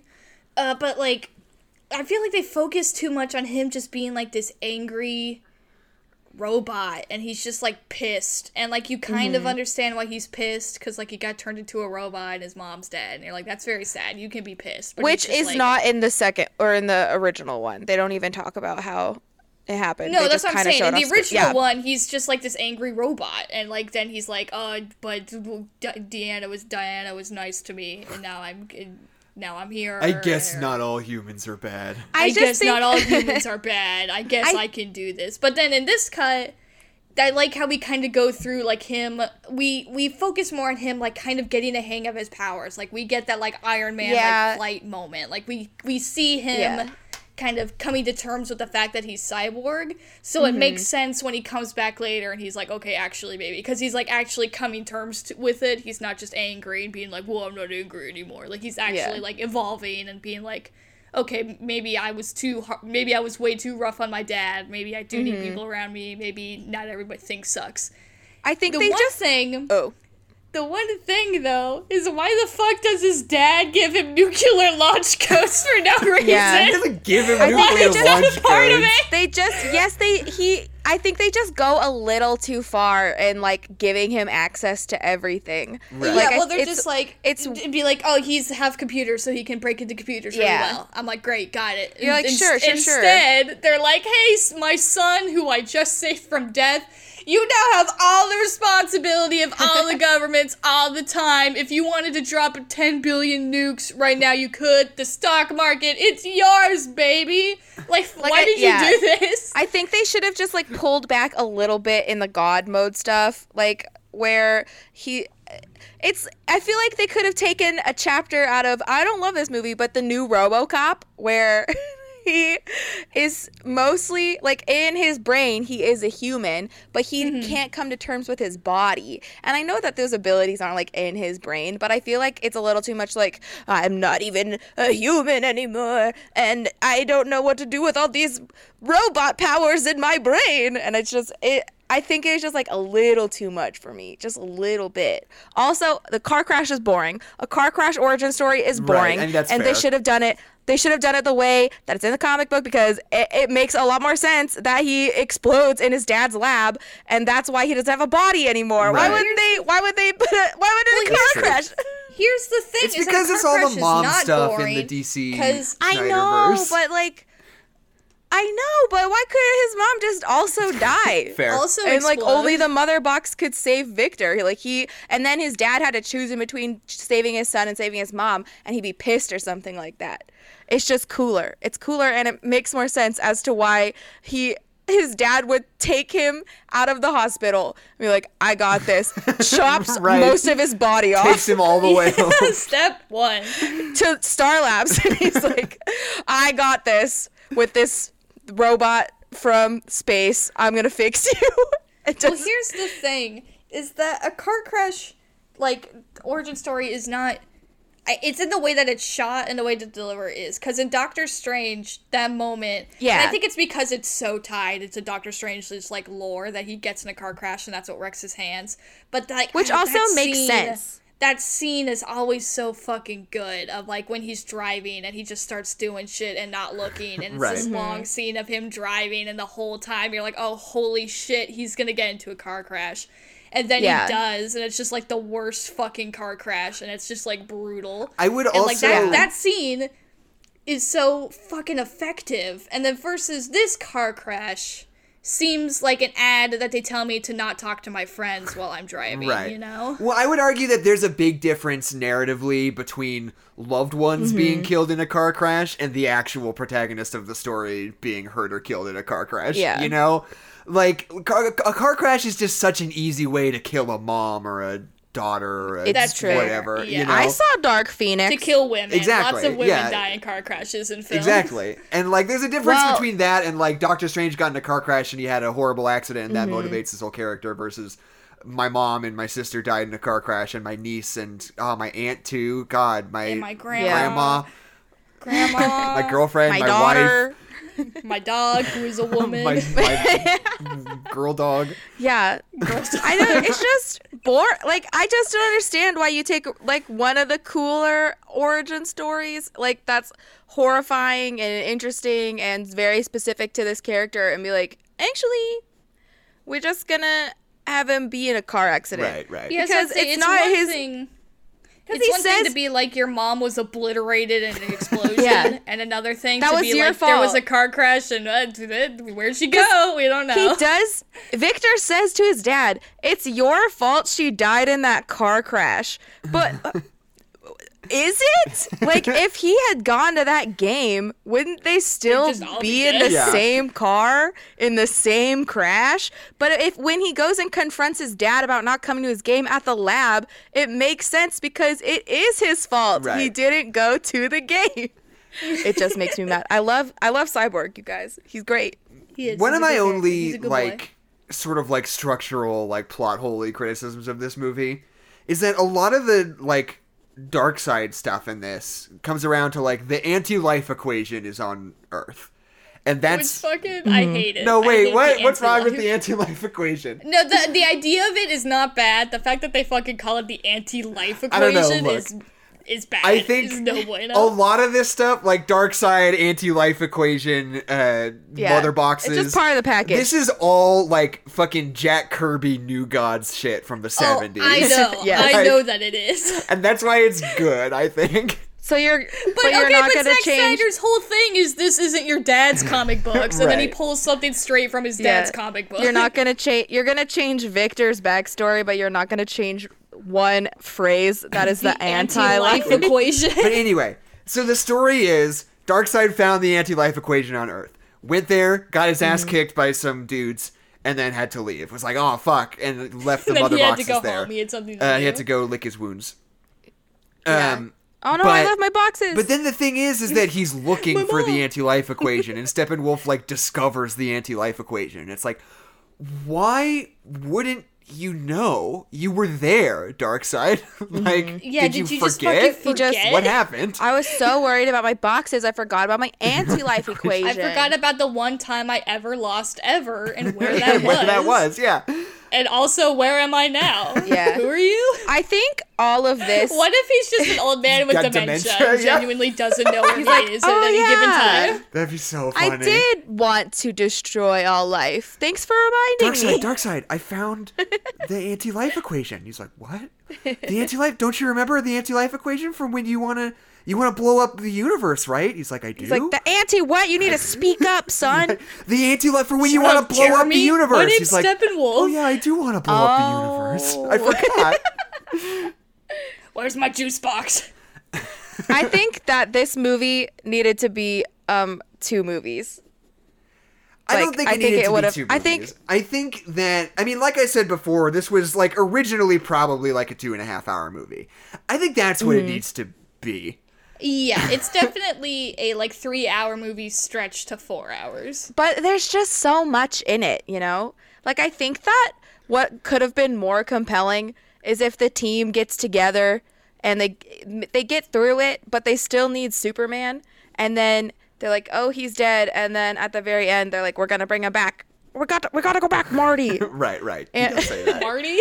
Mar- yeah, it's it's a very famous reference to uh, Back to the Future. Um, thank you. Oh, you're right. That's yeah. We It's, gotta uh, go back, Marty. you ever heard of it? Where are we, Marty? I think that would have I think it would have helped out because it just feels so bloated. Like and then we could have spent more time introducing the characters or it would have felt less like a drag. Right. Because it is a daunting task to only have 3 out of 6 characters introduced in the beginning of the movie and you have to introduce all of Atlantis. Right. And it's it's it is a lot. I think it could have helped out if they wi- they encountered Steppenwolf, and he, Steppenwolf's like, I got the anti-vaccine vaccine. I got the anti-vax equation. I got the anti-vaxxers equation, and you're like, oh no, Darkseid's coming, and oh, we need to get Superman. Cut to I'm gonna black. Two years unvaccinate all your later, kids.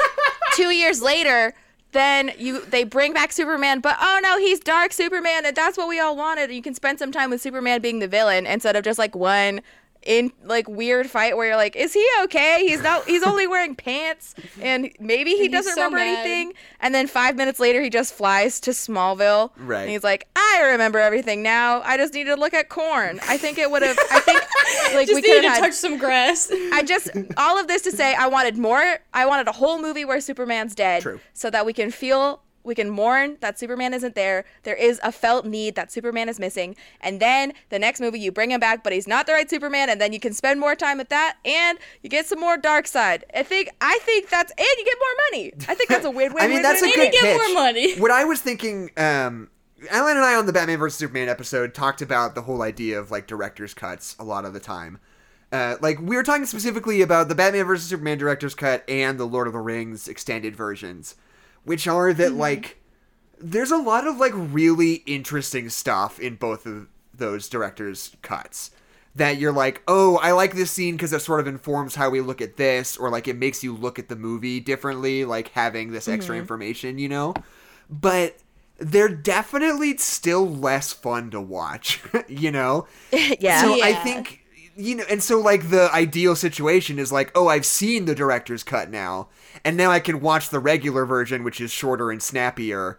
yeah, now I don't ever have to watch it. and. I can just- I can you have the information from the director's cut, and I can let that sit in my brain and inform the way I watch the regular version and enjoy it more. Um, I think that's Mm-hmm. you know kind of the that all of ideal the- s- setup for this movie. Like, there's a two and a half hour movie that has a lot of good stuff cut out of it, Mm-hmm. and then you watch the director's cut, and you're like, oh, check out all this good stuff, and then you go and watch the original one again. You're Yeah. like, I remember that good stuff from the from the director's cut.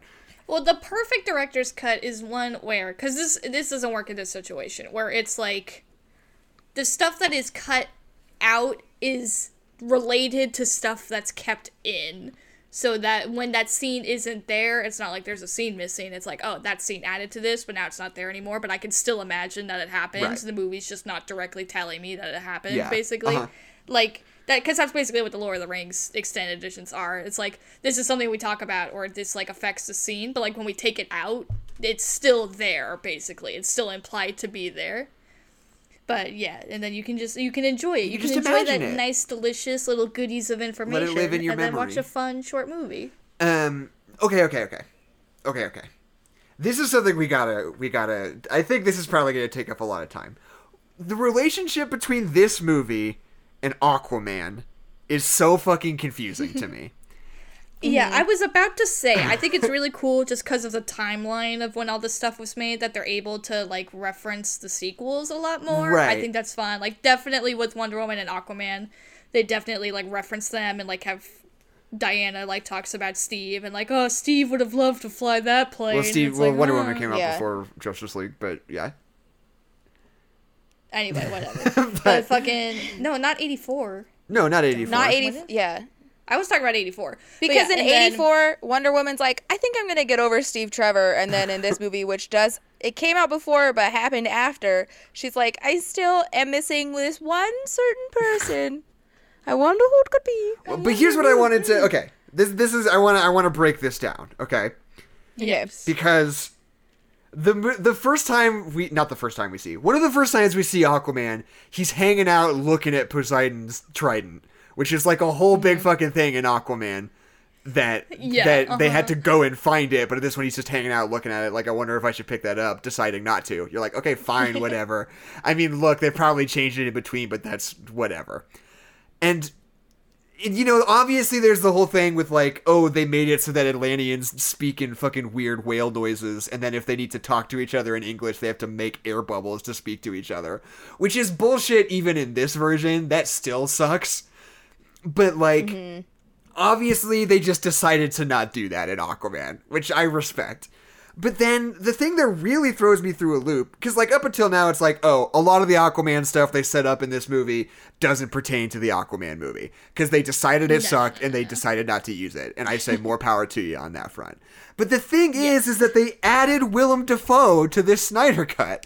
They took Yeah. a They They character. They added from Willem Dafoe Aquaman. being like, "Hey, your mom. Remember your mom?" and then him- being like, He's like. I don't like my mom, my mother. So it's like if you know, if you already know that these movies kind of don't really interact with each other in any meaningful way, why would you take a character from a movie that takes place after this and retroactively put it into a movie where it doesn't make sense for him to be and he doesn't need to be there? And has like super weirdly high billing in the opening credits, by the way. Willem Dafoe. Yeah, yeah, yeah. Willem Dafoe is like know, fifth billed in this movie. but like it's just this wild And shit where it's bad. like there's absolutely no correlation between what's happening in this movie and what's happening in Aquaman. Yeah, no, there's nothing. Okay, so here's girl who guards the mother box and is an Atlantean. Is she Mera. love interest from Yes. Aquaman? Yes. But it's a completely different actress and she looks completely No, different. same actress No. also looks the same. It's the same actress. I think the No, wig she is fucking just. doesn't. She does not look Yeah, the same. the, This does. movie it's is just so much it's better. the hair. It's the hair because it's wet and in the water, and then when she's on land, it's like worse than a Disneyland Ariel for some reason. I don't know why it's so Yeah, uh-huh. red. It's because in this movie it's fucking orange, like a natural hair color, and then Aquaman, she's yeah, she's a Little Mermaid at Disneyland all the time. So yeah, I thought it was different actors, actresses, different people because Aquaman made a shitty costuming decision. Um, but yeah, I mean, I don't know. It's I've never thought I've, I don't think I've ever seen something like that where like one movie in a franchise makes like a decision about the world that's like really specific, you know, and then like the Yeah. next movie later they're like that sucked. no, no. Sorry. We're just not going to Yeah. do that anymore. like I can't think of any other franchise And that's, that's ever just- done that. um, Because how are they Star supposed Wars? to talk the whole movie? Star Wars. when did they do that in Star Wars? Star Wars. They retconned all of episode eight and episode. But there's a difference between adding a plot reason to like retcon Yeah. specific events and just changing the That's rules of the world and not acknowledging it, you know? and just It's ignoring true, them it's and true. not saying anything. Yeah. It's true. I was, I'm so upset, but all in good time. Um and like I don't know, I, we kind of touched on this already, but like the inclusion of Darkseid in this movie is like such a better motivation for Hundo P. everybody. oh yeah. And Yep, yep, yep, yep, yep. because I mean we I know we already said this, but I just I can't get over how much Steppenwolf fucking blew in the Joss Whedon version. And My it's like as much as I don't like the mother box stuff, it's still so much better in this one where he's like, I want the mother boxes for this reason because I serve this master and there's a particular reason why Mm-hmm. he wants them and when I get them they do this particular thing rather than being Yeah. like there are three boxes that will blow up and I want Yeah. them. And my mom told me to get them. and get my them. mommy. Yeah, in this movie, he needs redemption, and that's why he's trying to redeem that loss and redeem himself at the same time. So it's cool and layered. And then also the way that they introduce the boxes with you see the Amazonians and you see the the Atlanteans like and not and you, and you see that dead box in Victor's closet too. It just it's all more cohesive. It all makes more sense. They explain everything so much better. It's so good. It's so and the battles are cooler. The For battles sure. are better. Absolutely, they are. Um, we okay. I'm, I know I'm just jumping around, and I, I don't know if I'm cutting you guys off at any point, but please let me know No, if I you're am. good. The that first scene where they introduce Barry Allen, where he's like rescuing that girl from the car crash, is so sick, and mm-hmm. like I Oh, oh love oh my God. that moment where he just fucking busts out of his shoes, and like the way that the glass like bends so far before it actually Before it shatters, shatters, and like yeah. it just is like a really specific, really strong take on like how to visualize super speed like that.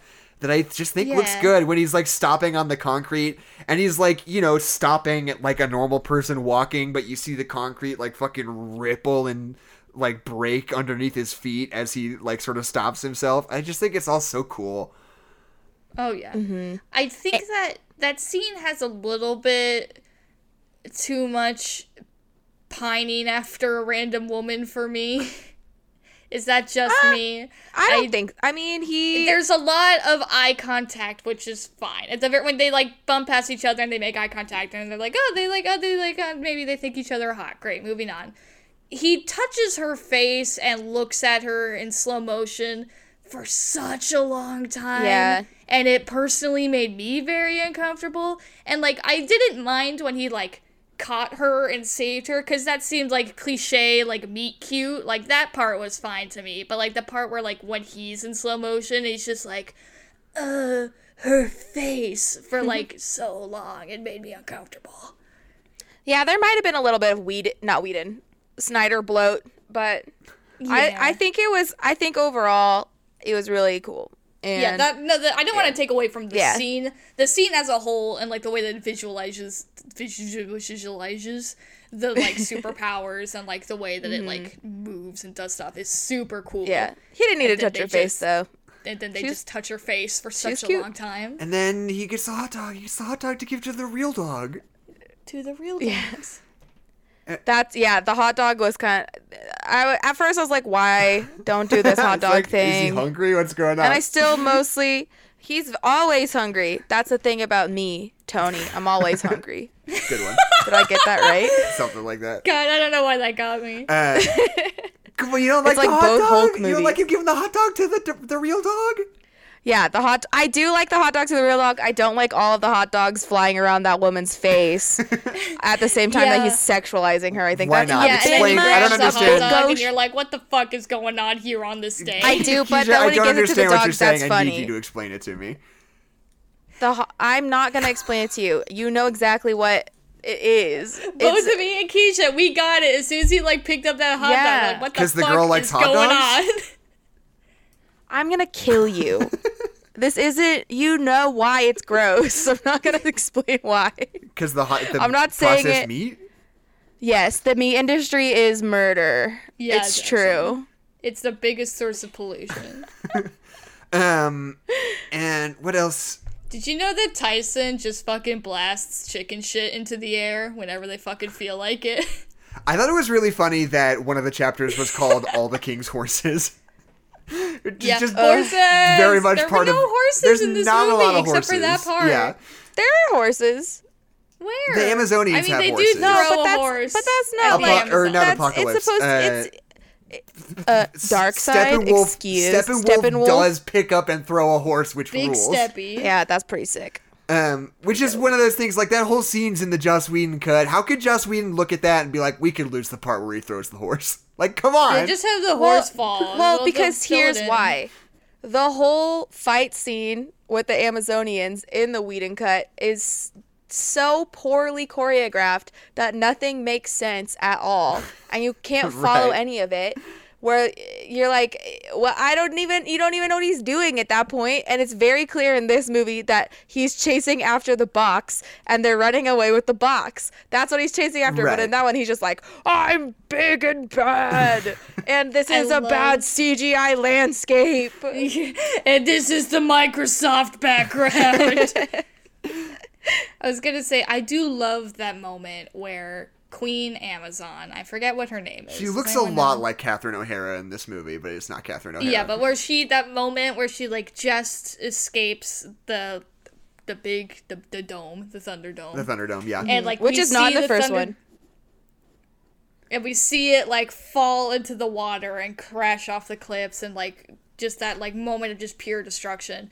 And she's just standing on the edge of the cliff like looking at this like churning water of rocks and carnage and you're like you, you know going through her head right mm-hmm. now is she's like oh fuck nobody survived that. Because she's thinking about the amazons that were in there and she's just Yeah. like man just like she's just like thinking about this loss and she's just watching this water churn and then you just immediately see all the demons just like spring out of it immediately i love that i think that's super cool because we spent such a long time of her just staring at this like angry ocean and then having all of the demons just come out of it is super cool uh, And like you see them feel pain when they get shot instead of just being alive or being dead. You see them either and you or. And you see Barry feel pain too. Like right before he goes into the Speed Force, he's like, "I just got the wind knocked out of me. I'm fine." And then you cut down, and he's like, literally, there's a giant gash in his side. It's so mm-hmm. that was such a cool moment. That Little- it was really like Spider-Man moment where it's like he's like that young kid and he's like obviously like he's like crying and like shivering and like obviously in pain. That's like oh it's like just so like oh fuck like I don't get why superhero people don't understand that when someone is feel in pain you immediately feel empathy for them and if they are Yeah. a child, that empathy is even more so. Like, I always fucking think about in the Spider-Man movie where that whole fucking building falls on Peter and he's just holding it and he's just like crying and you're like, oh fuck, Peter, no. Like, obviously it's not the same scene, but like when he just like gets up and he's like, no, it's okay, I'm fine, and he's like Yeah. crying and he's shaking and like holding his like side because he doesn't want to let his friends down. It's like, oh, scary. Good, like Barry. Yeah. I love Barry Allen. I love the Flash. I love you too, Wally West. Whenever you get your DCEU I think moment. I've always said because one of the things that Tom Hanks liked to say in interviews for a while is he was like, "I want to play a superhero, man. I'd love to play a superhero, but I think I'm just too old. I don't think anybody would make me a superhero." I think Tom Hanks should play Jay Garrick. I think he should play old Helmet Oh, I thought you were Ugh. gonna ah. say Tom Hanks should play old gritty Batman. Oh, no. 'cause I would no, No, that would be he's bad. the No, no, no. that would be not right at all. But old What do you Jay mean? Garrick, that would no, be that really would be, good. No, that would that No. would showcase it so well because we know Tom Hanks is being this sweet guy, and we know Batman is being the hero. So for him to be not that at the same time, I think would get the idea across so beautifully. It's like, oh, this is but this is shitty, angry, old, tired Batman, and you're like, oh fuck yeah, it's Tom Hanks. I'm sad. It's great. Mm. I think people would be like, "Oh, why is Mr. Rogers so upset? why is he punching my dad? why is Mr. Why? Oh, his little adopted son got scrambled up by the Joker somehow. That's so sad." Um, but yeah, that's my pitch. Tom Hanks is Jay Garrick. Weird. Do you know who I'm talking I about, think that's Adeline? great. The version of the Flash have no idea who you're that like has about. the weird helmet yeah, with the wings silver on it. Silver helmet.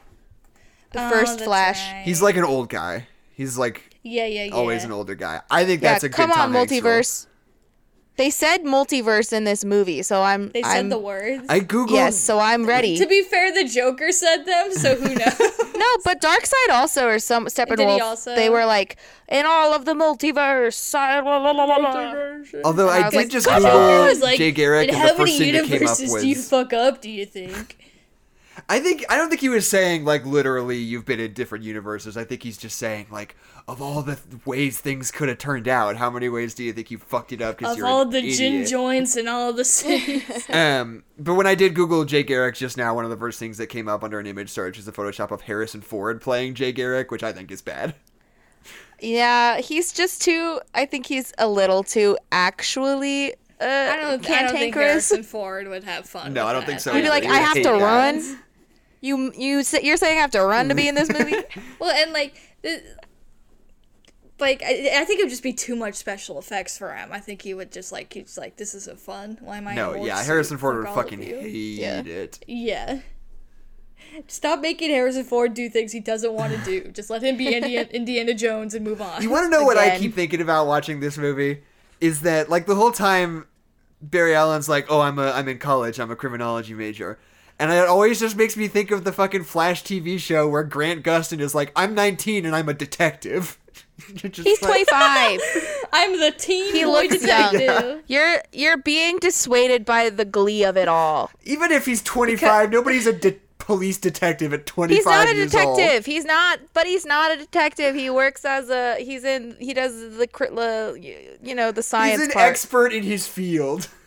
he's not an expert. No, he's not. Yes, he have is. you watched the show? Yes, I No, he's not. He's a fucking Liar. like forensic professional. Yeah, he does. He does the forensics, but he's not number one. He's bad at it. They're always That is mad at not a job that anybody has at age 25, Keisha. Don't try to pretend. Listen, I'm sorry that you're pro cop. I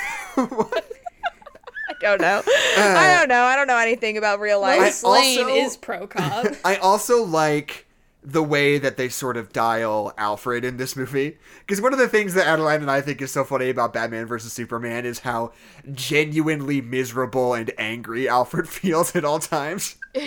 and like How much he fucking hates Batman yeah, so much. and like this movie is very much more just the like normal Alfred dynamic, where it's like they mm-hmm. are deeply friends, but they like to razz each other, you know, as opposed to like genuinely being bitter and angry. you Yeah. know, And Yeah. he's doing so much stuff. I love seeing Alfred do all this stuff. if they feel like they I have love a Alfred and Diana's like dynamic. I think that's just so much fun. Where they're just like I don't know, they're just they, like. Uh, it's because like Diana doesn't feel like she's in charge of this guy, so they can just like be friends and like be funny. And she's like, "Do you want me to make you some tea?" He's like, "No, no, no, you can do it."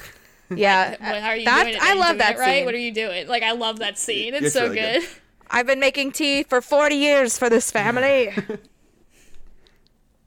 um, can we talk about when Batman and Wonder Woman held hands for a second and they had they did that because I don't think that needed to be. I in a thought that was fun. I kinda- Look, I think I liked that it, there is a very specific phenomenon. I'll speak to my experience as a man here. Um, Okay. Which is that there's just a certain amount of just nervousness whenever you're around somebody who's really pretty, no matter what your situation is. But he's Ben Affleck.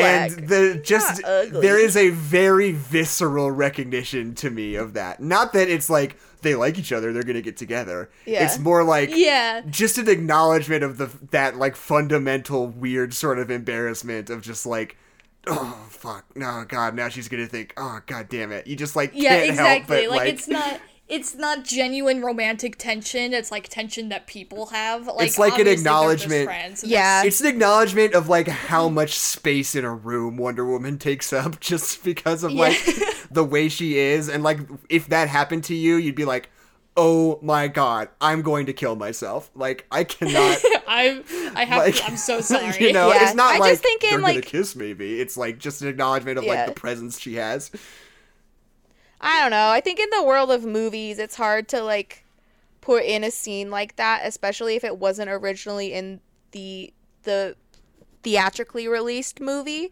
And then say like, well, we didn't want them to get together. It's just we, you know, we just we, we like the I scene. feel like- it's- I think that it I think that it just is another one of those like Snyder bloat things where you're like, eh, I don't know if we actually needed to throw that in because it doesn't really add to the characters at all. I think Joss Whedon pushed way more for a Batman Wonder Woman romance than Snyder ever does. Because Yeah. we have that whole scene where he's like, I don't remember it exactly. He's like Steve uh, Trevor. Uh. Well, he's like, I'm old and I'm her. And she's like, oh, let me be the only human presence in this whole movie, the only one with any emotions. So there's like obviously romantic tension between them. And it's then then they don't get together or do anything. And you're like, why are they having this whole conversation about their feelings and their emotions? And then it's just, it's bad. There's so much like pushing them together for no reason. And then in this movie, like that moment, like because so much of the rest of their relationship is just like business and like allies and like doing things together and like obviously there's that tinge of like because we're bringing the family together like obviously they like each other and they care about each other and they're passionate about what they're doing but like i don't know like i agree with jackson like it didn't seem like it, it seemed like the like tension that you have to get out of the way of like intergender relationships of like yeah we're not getting together and it's like okay great Right. like this I- is yeah. awkward we're over it okay that's great Yeah. I just feel like that what there wasn't any tension until they introduced that. But maybe that's just me. But I think that got rid of the tension completely. When that scene happened, it was like when they were like, "Oh, sorry, sorry, no, it's good, you're good." Mm. No, for me, like, that- that Yeah. made me think it's like, That's "Oh, they're not getting too. together." Like, there, the tension's no, gone. No, for it's me great. that added that added to like before I was just like, oh, I, maybe it is because I watched the movie right before and there that wasn't there, and so I. There's so much more romantic. so I, like, noticed it. Right. Yeah. but I it just oh, I yeah I just think it it was weird to bring that up and then be like, well, why did you think that they were gonna be in a relationship? Why would you're you're stupid for thinking that, dummy? When they like added a scene that was specifically meant to add in the tropes of oh our hands touched, uh, you know. Well, let me take a look at the record, and uh, looks like Keisha is outvoted two to one. So uh, looks like that looks seems like- good, actually. I don't know if that's actually how that works. I You're think just, uh, that objectively No, yeah, it seems like we've looked I at the would court. say that I actually have I most likely have much more experience in the uh, rom romedy comedy genre, so I have experienced and witnessed these tropes far more often than you have. So I am much more qualified in dissecting such scene. Thank That's you. not how a court of law works. Well, put it up for a a vote. romantic comedy. I think you've lost your but integrity because you just watch. But it is a everything as romantic. comedy. it's a romantic isn't a beat, romantic though. It's a. It was a beat that was played for romantic Or and what comedy. if it was subver- subversive, taking what you thought would be romantic and it's not? You It's can't just platonic. disagree by saying it's subversive. That's not how Yes, life I works. can. No. I, I then that means I've that you don't have an movie argument. review. I know how it works. That means you don't have an argument, actually. So anyway, I'll, I'd like to throw it to the audience. I'm gonna I'm gonna what what let's let the audience. sing everybody in the audience fucking hates this yeah, movie. no, everybody in the audience is telling us to stop and that they hate this, which is quite rude. Okay, I'm just well- gonna say, but we'll move on. Yeah. Uh, Listen, Okay. you can't knock it till you try it. um, when I don't, I mean, I feel like we're getting to the end of our whole thing here. I mean, we talked a lot. I mean, as far as this thing being four hours, I honestly think this movie's really well paced. The first moment when I got like really, really tired was like in the big fight at the end. Like when they're at the power plant, like fighting all the par- Koopa paratroopas. Like that was the first time where I was like, okay, I think I'm done here. you know, like I sort of knew how this thing was going to play out, and then the fact that there's like 40 minutes of like epilogue afterwards was like Jesus. Uh, but Yeah. like honestly, up until then, I mean, the first like basically three hours of the movie, I was just trucking along. I was like, yeah, like I knew it was going to be a long movie, and I was mentally Yeah, prepared I mean, like it's it. not a surprise that it's four hours. Yeah. Like mm-hmm. everybody knows how long this movie. Is. I've is. always And I said mean, that like, a I- movie should be under two hours or over three hours, and nothing in between is Yeah. acceptable. I mean, I think we've already basically delivered our thesis of like it's not as buck wild as we envisioned, but it's just a better Justice League. Movie. Yeah, it's just totally good. And like, yeah. and maybe it shouldn't have been four hours long, but like it's not the biggest deal in the world that's four hours Right. long because we all knew that going in, and it's still a better movie than the two and a half hour one. Yeah. So and Yeah, I stand by what I said. I still think this movie would have been better as two two hour long movies. Right. And they could be Which is fair. longer if they needed to be. They needed to be snidered out. But I still think that the pacing. But then you have the Hobbit effect, where you have a story that you could stretch out into two, but then those two stretches seem like really far stretches. You know? they just I feel think so much longer. I that is applicable Yeah. to The Hobbit, which is a one book long movie or one book that was stretched into three movies, where this is a four hour long film. so My hot take is that the Hobbit movies could have been two movies. They didn't need to be a trilogy like the original. And I don't know no, why but they did you don't get you don't get as much money when you do that, Adeline. Yes, you know you're right. but uh, and the box sets don't look as good on my nerd shelf. but yeah, I mean, what I said at the beginning, I still think holds true. It's like I think if this, even if it was four hours long, I think if this movie came out in theaters in 2017, I think the critical and commercial reception would have been like, yeah, it was pretty good. It's pretty good. Like Batman v Superman I was mean, I rough, think but they kind of pulled been it like, together finally for this. after Justice League, a good movie. Yeah. like or not after mm. After Justice League, Batman after versus Batman Superman. versus Superman, a good Yeah. movie. you yeah, because this is a competent film Yeah. where it makes it makes sense, and the characters ha- are doing things that align with what happened to them. Whereas the Snyder version is well, we know that the Justice League, ex- not the Snyder version, the Whedon version, Right. Is we know Yeah. the Justice League exists, so yeah, here it is as a movie. You're welcome. What if this was a movie? What, what you want build up to this? You want to know why we're all here?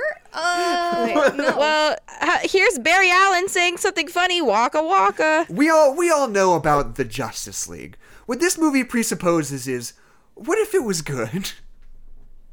That's Yeah. what we've come here to show you today. What if it the made sense? daring ideas of Zack Snyder. What if the Justice League was a good movie?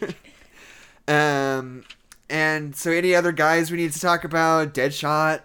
He's at the apocalypse at the end. Oh yeah. He is. Um, Jesse It's true. Eisenberg also like very high build Doing in this movie, considering he literally appears in it for like less than two minutes of a four-hour movie. Yeah. The billing order is crazy in this. I just gotta say, It don't make no sense. Diane Lane also very high build. That's Yeah, true. She earned that though. that also the the Martha Kent and Lois Lane stuff is so so much better. Yeah. Like I know we kind Oh, of it touched is. on it, but it's just There's they actually less give of them it, but room it to still breathe. turns out better. Better. Yeah. Wow.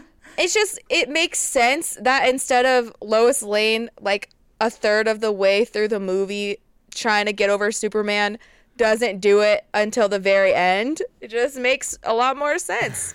Like that Yeah. scene Right. where she reaches over for him, like she's still doing that. It's sad. It's sad, but it's good. It's better. It's, thank you. I love Amy Adams. She deserves everything. Amy Adams deserves every single Oscar that's ever been given to anyone. Maybe Diane Okay, Lane is so high it. billed because she's playing two different characters in this movie. Yeah, it's very that's complex. Martha Kent and Okay, Complex I got baby. I got two hot takes. So I'm just gonna quick fire shoot him, and we're gonna get them out of the way, and then we can stop talking about this Okay. movie. So, A, I love that scene where Superman is Superman again, and he goes into the ship to get his scary Superman suit. And you just have the amp versus amp inspiration of different dad speeches, good, where it's like, oh, Yeah. which dad is he gonna listen to? His You're like, Earth "He's dad or his alien both." dad?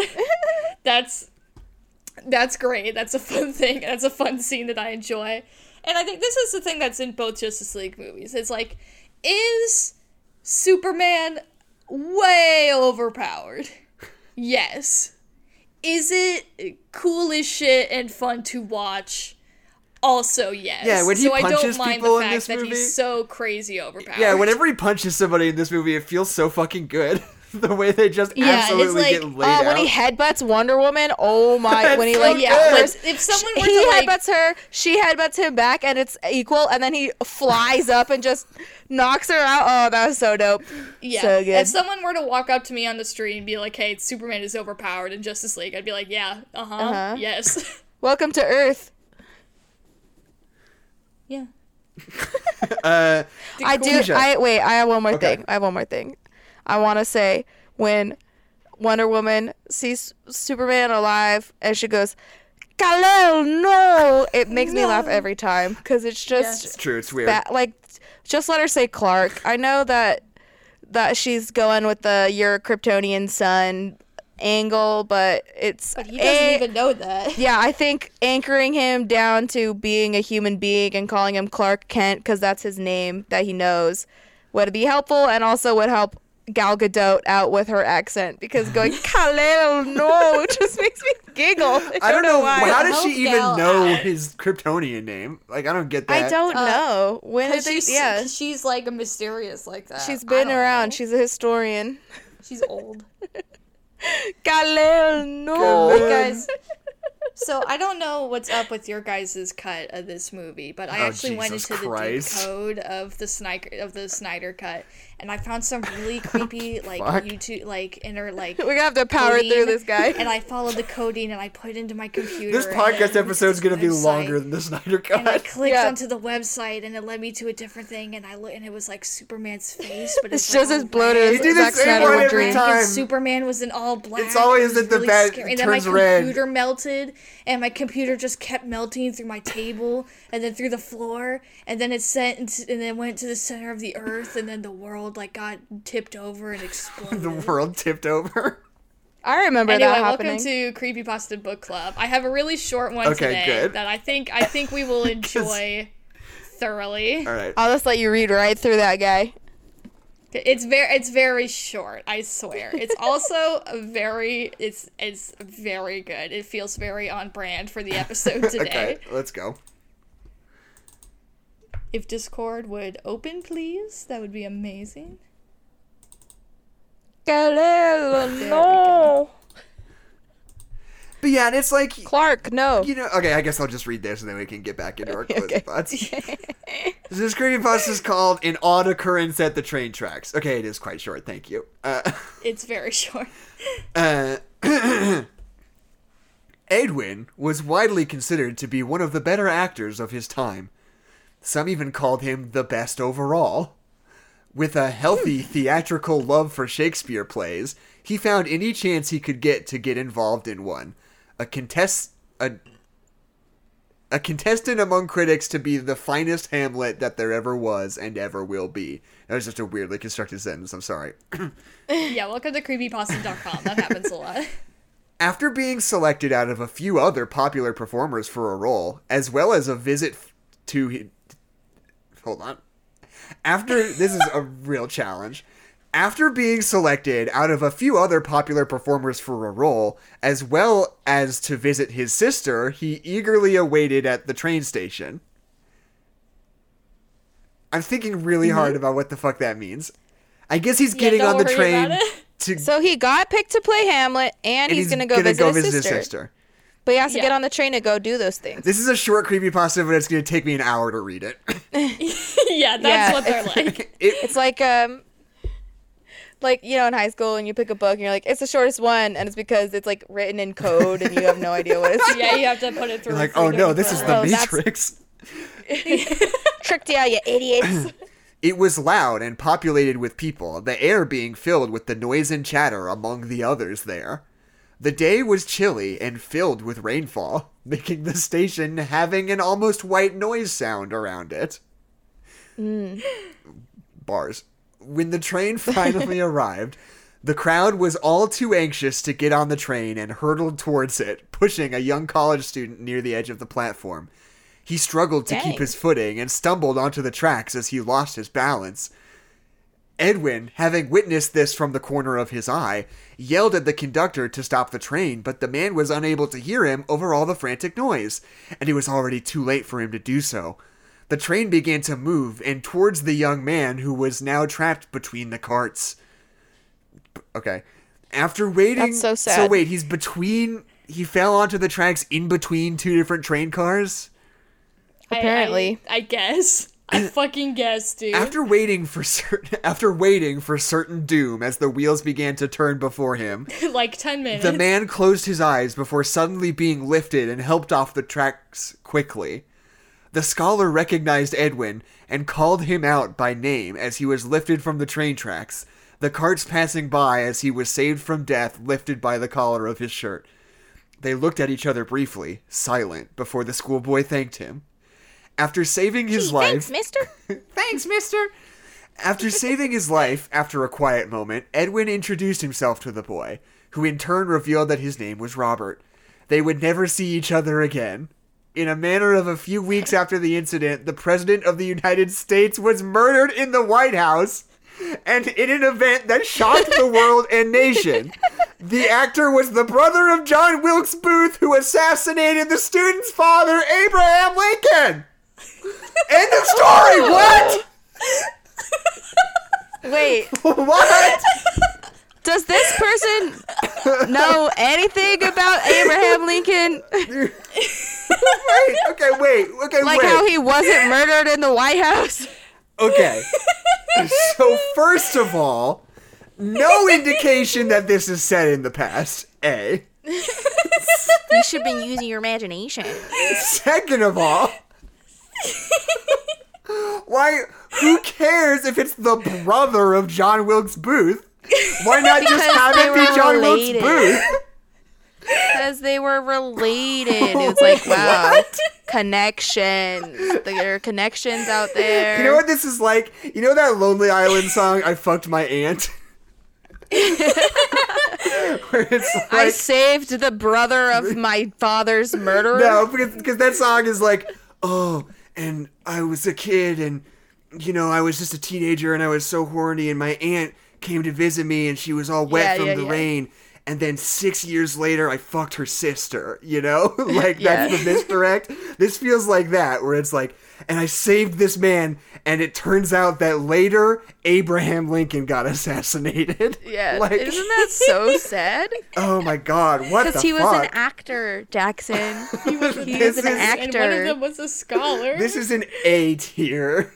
I'm glad that this wasn't like Creepypasta Adeline. this- Keep up the good work. this this very f- good painter. Some say he was the best painter, and it turned out he was the brother of Hitler. I'm glad it wasn't that. Isn't that fucking just crazy? It's basically the same thing. I mean, it's not the same scale, but it's you know, you're like, all right, I guess, sure. Okay. Abraham Use- Lincoln did not have any children, did he?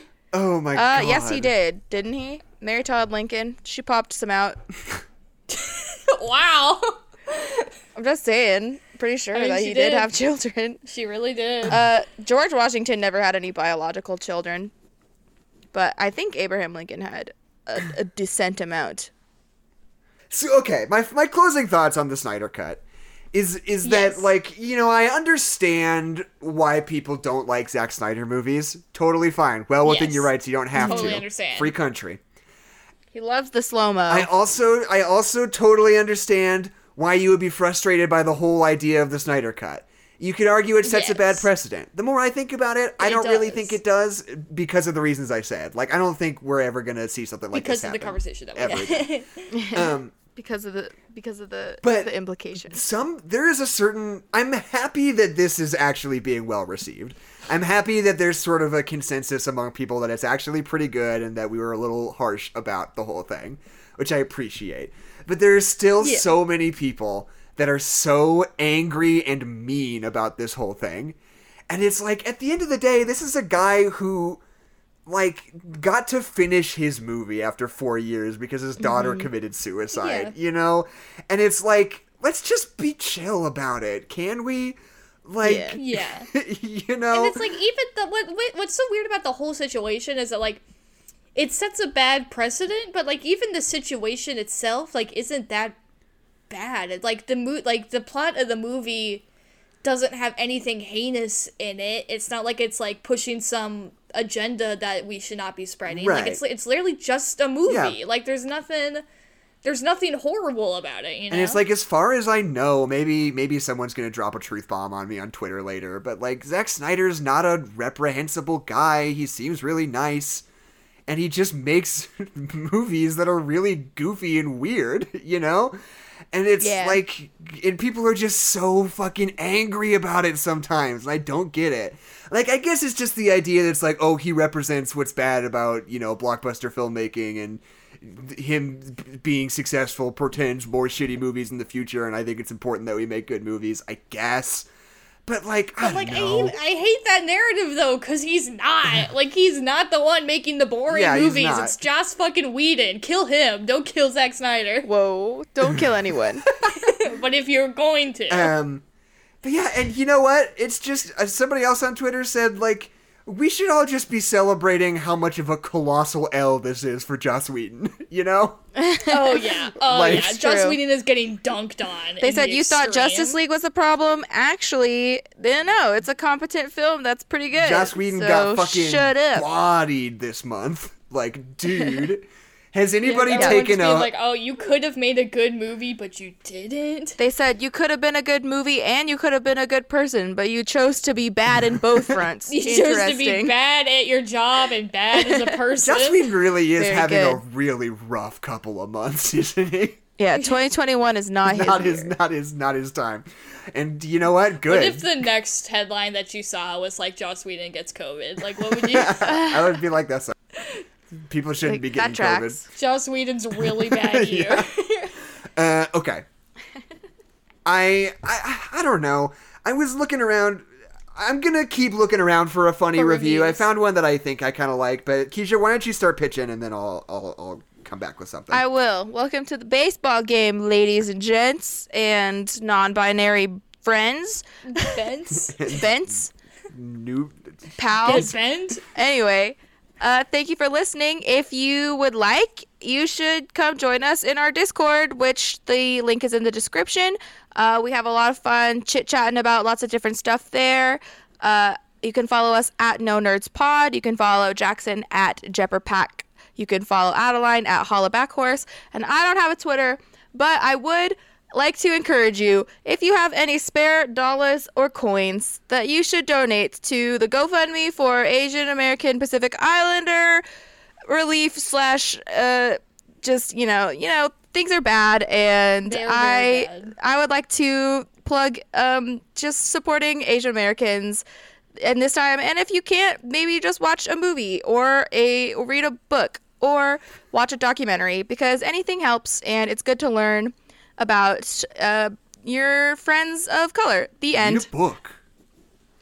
read a book Read a book. Uh, is that it? I wasn't listening. I was reading. Did we do? Do we hit Discord, Twitter? Wow. yeah Okay, cool. oh Just yeah checking. Yeah. I got all that I stuff mean, I heard the part at the stuff. end. That was the important part. I was also reading angry reviews of the Snyder Cut at the same time, though. Okay. yes Just Yes. split your brain. I plugged. I plugged all I'm the like, things. you know, really urgent racial injustice issues. Also, shitty takes about the Snyder Cut in left brain, right yeah, brain. all of those. There are two wolves inside me. yeah. One is concerned about Asian Americans, and the other is much more concerned about Zack Snyder. and I want that on the record. I care more about them are this gay. for certain. Okay, do you guys want to hear a uh, one star review of the Snyder Cut?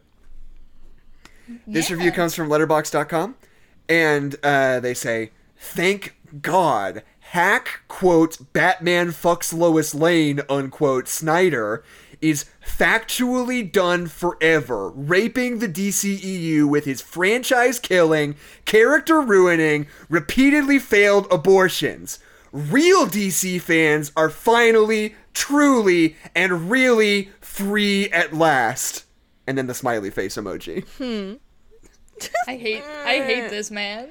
Well, that's uh Maybe pick, maybe a different one. Maybe we do a different one. I'm concerned. I don't I know don't what know. Batman fucks Lois Lane is because that doesn't. Ha- that's never yeah, happened. when does he do that? and that he like ruins her life, you know, because she dies. Spoiler alert, guess. maybe. Okay. Do you want me to find a new one? Yeah, I will the find a future, different one. see- N- eh. Yeah, but let's find that one was just had a lot of charged language that I don't enjoy. It's like in, do- into in into the woods when the witch is like, he was robbing me, raping me, and you're like, no, he wasn't. He just stole some He beans stole out some of your garden. dog. She was He just- being it was violated. lettuce, girl. Okay, here's a here's a better one.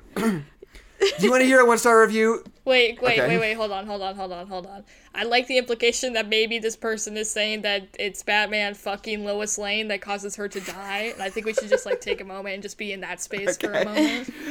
Dude, just Okay, his now you can dick was too good. It's just Or really just Too bad. bad. Yeah. Or really It bad. was consensual Unclear. sex, but he was so bad at it, she died.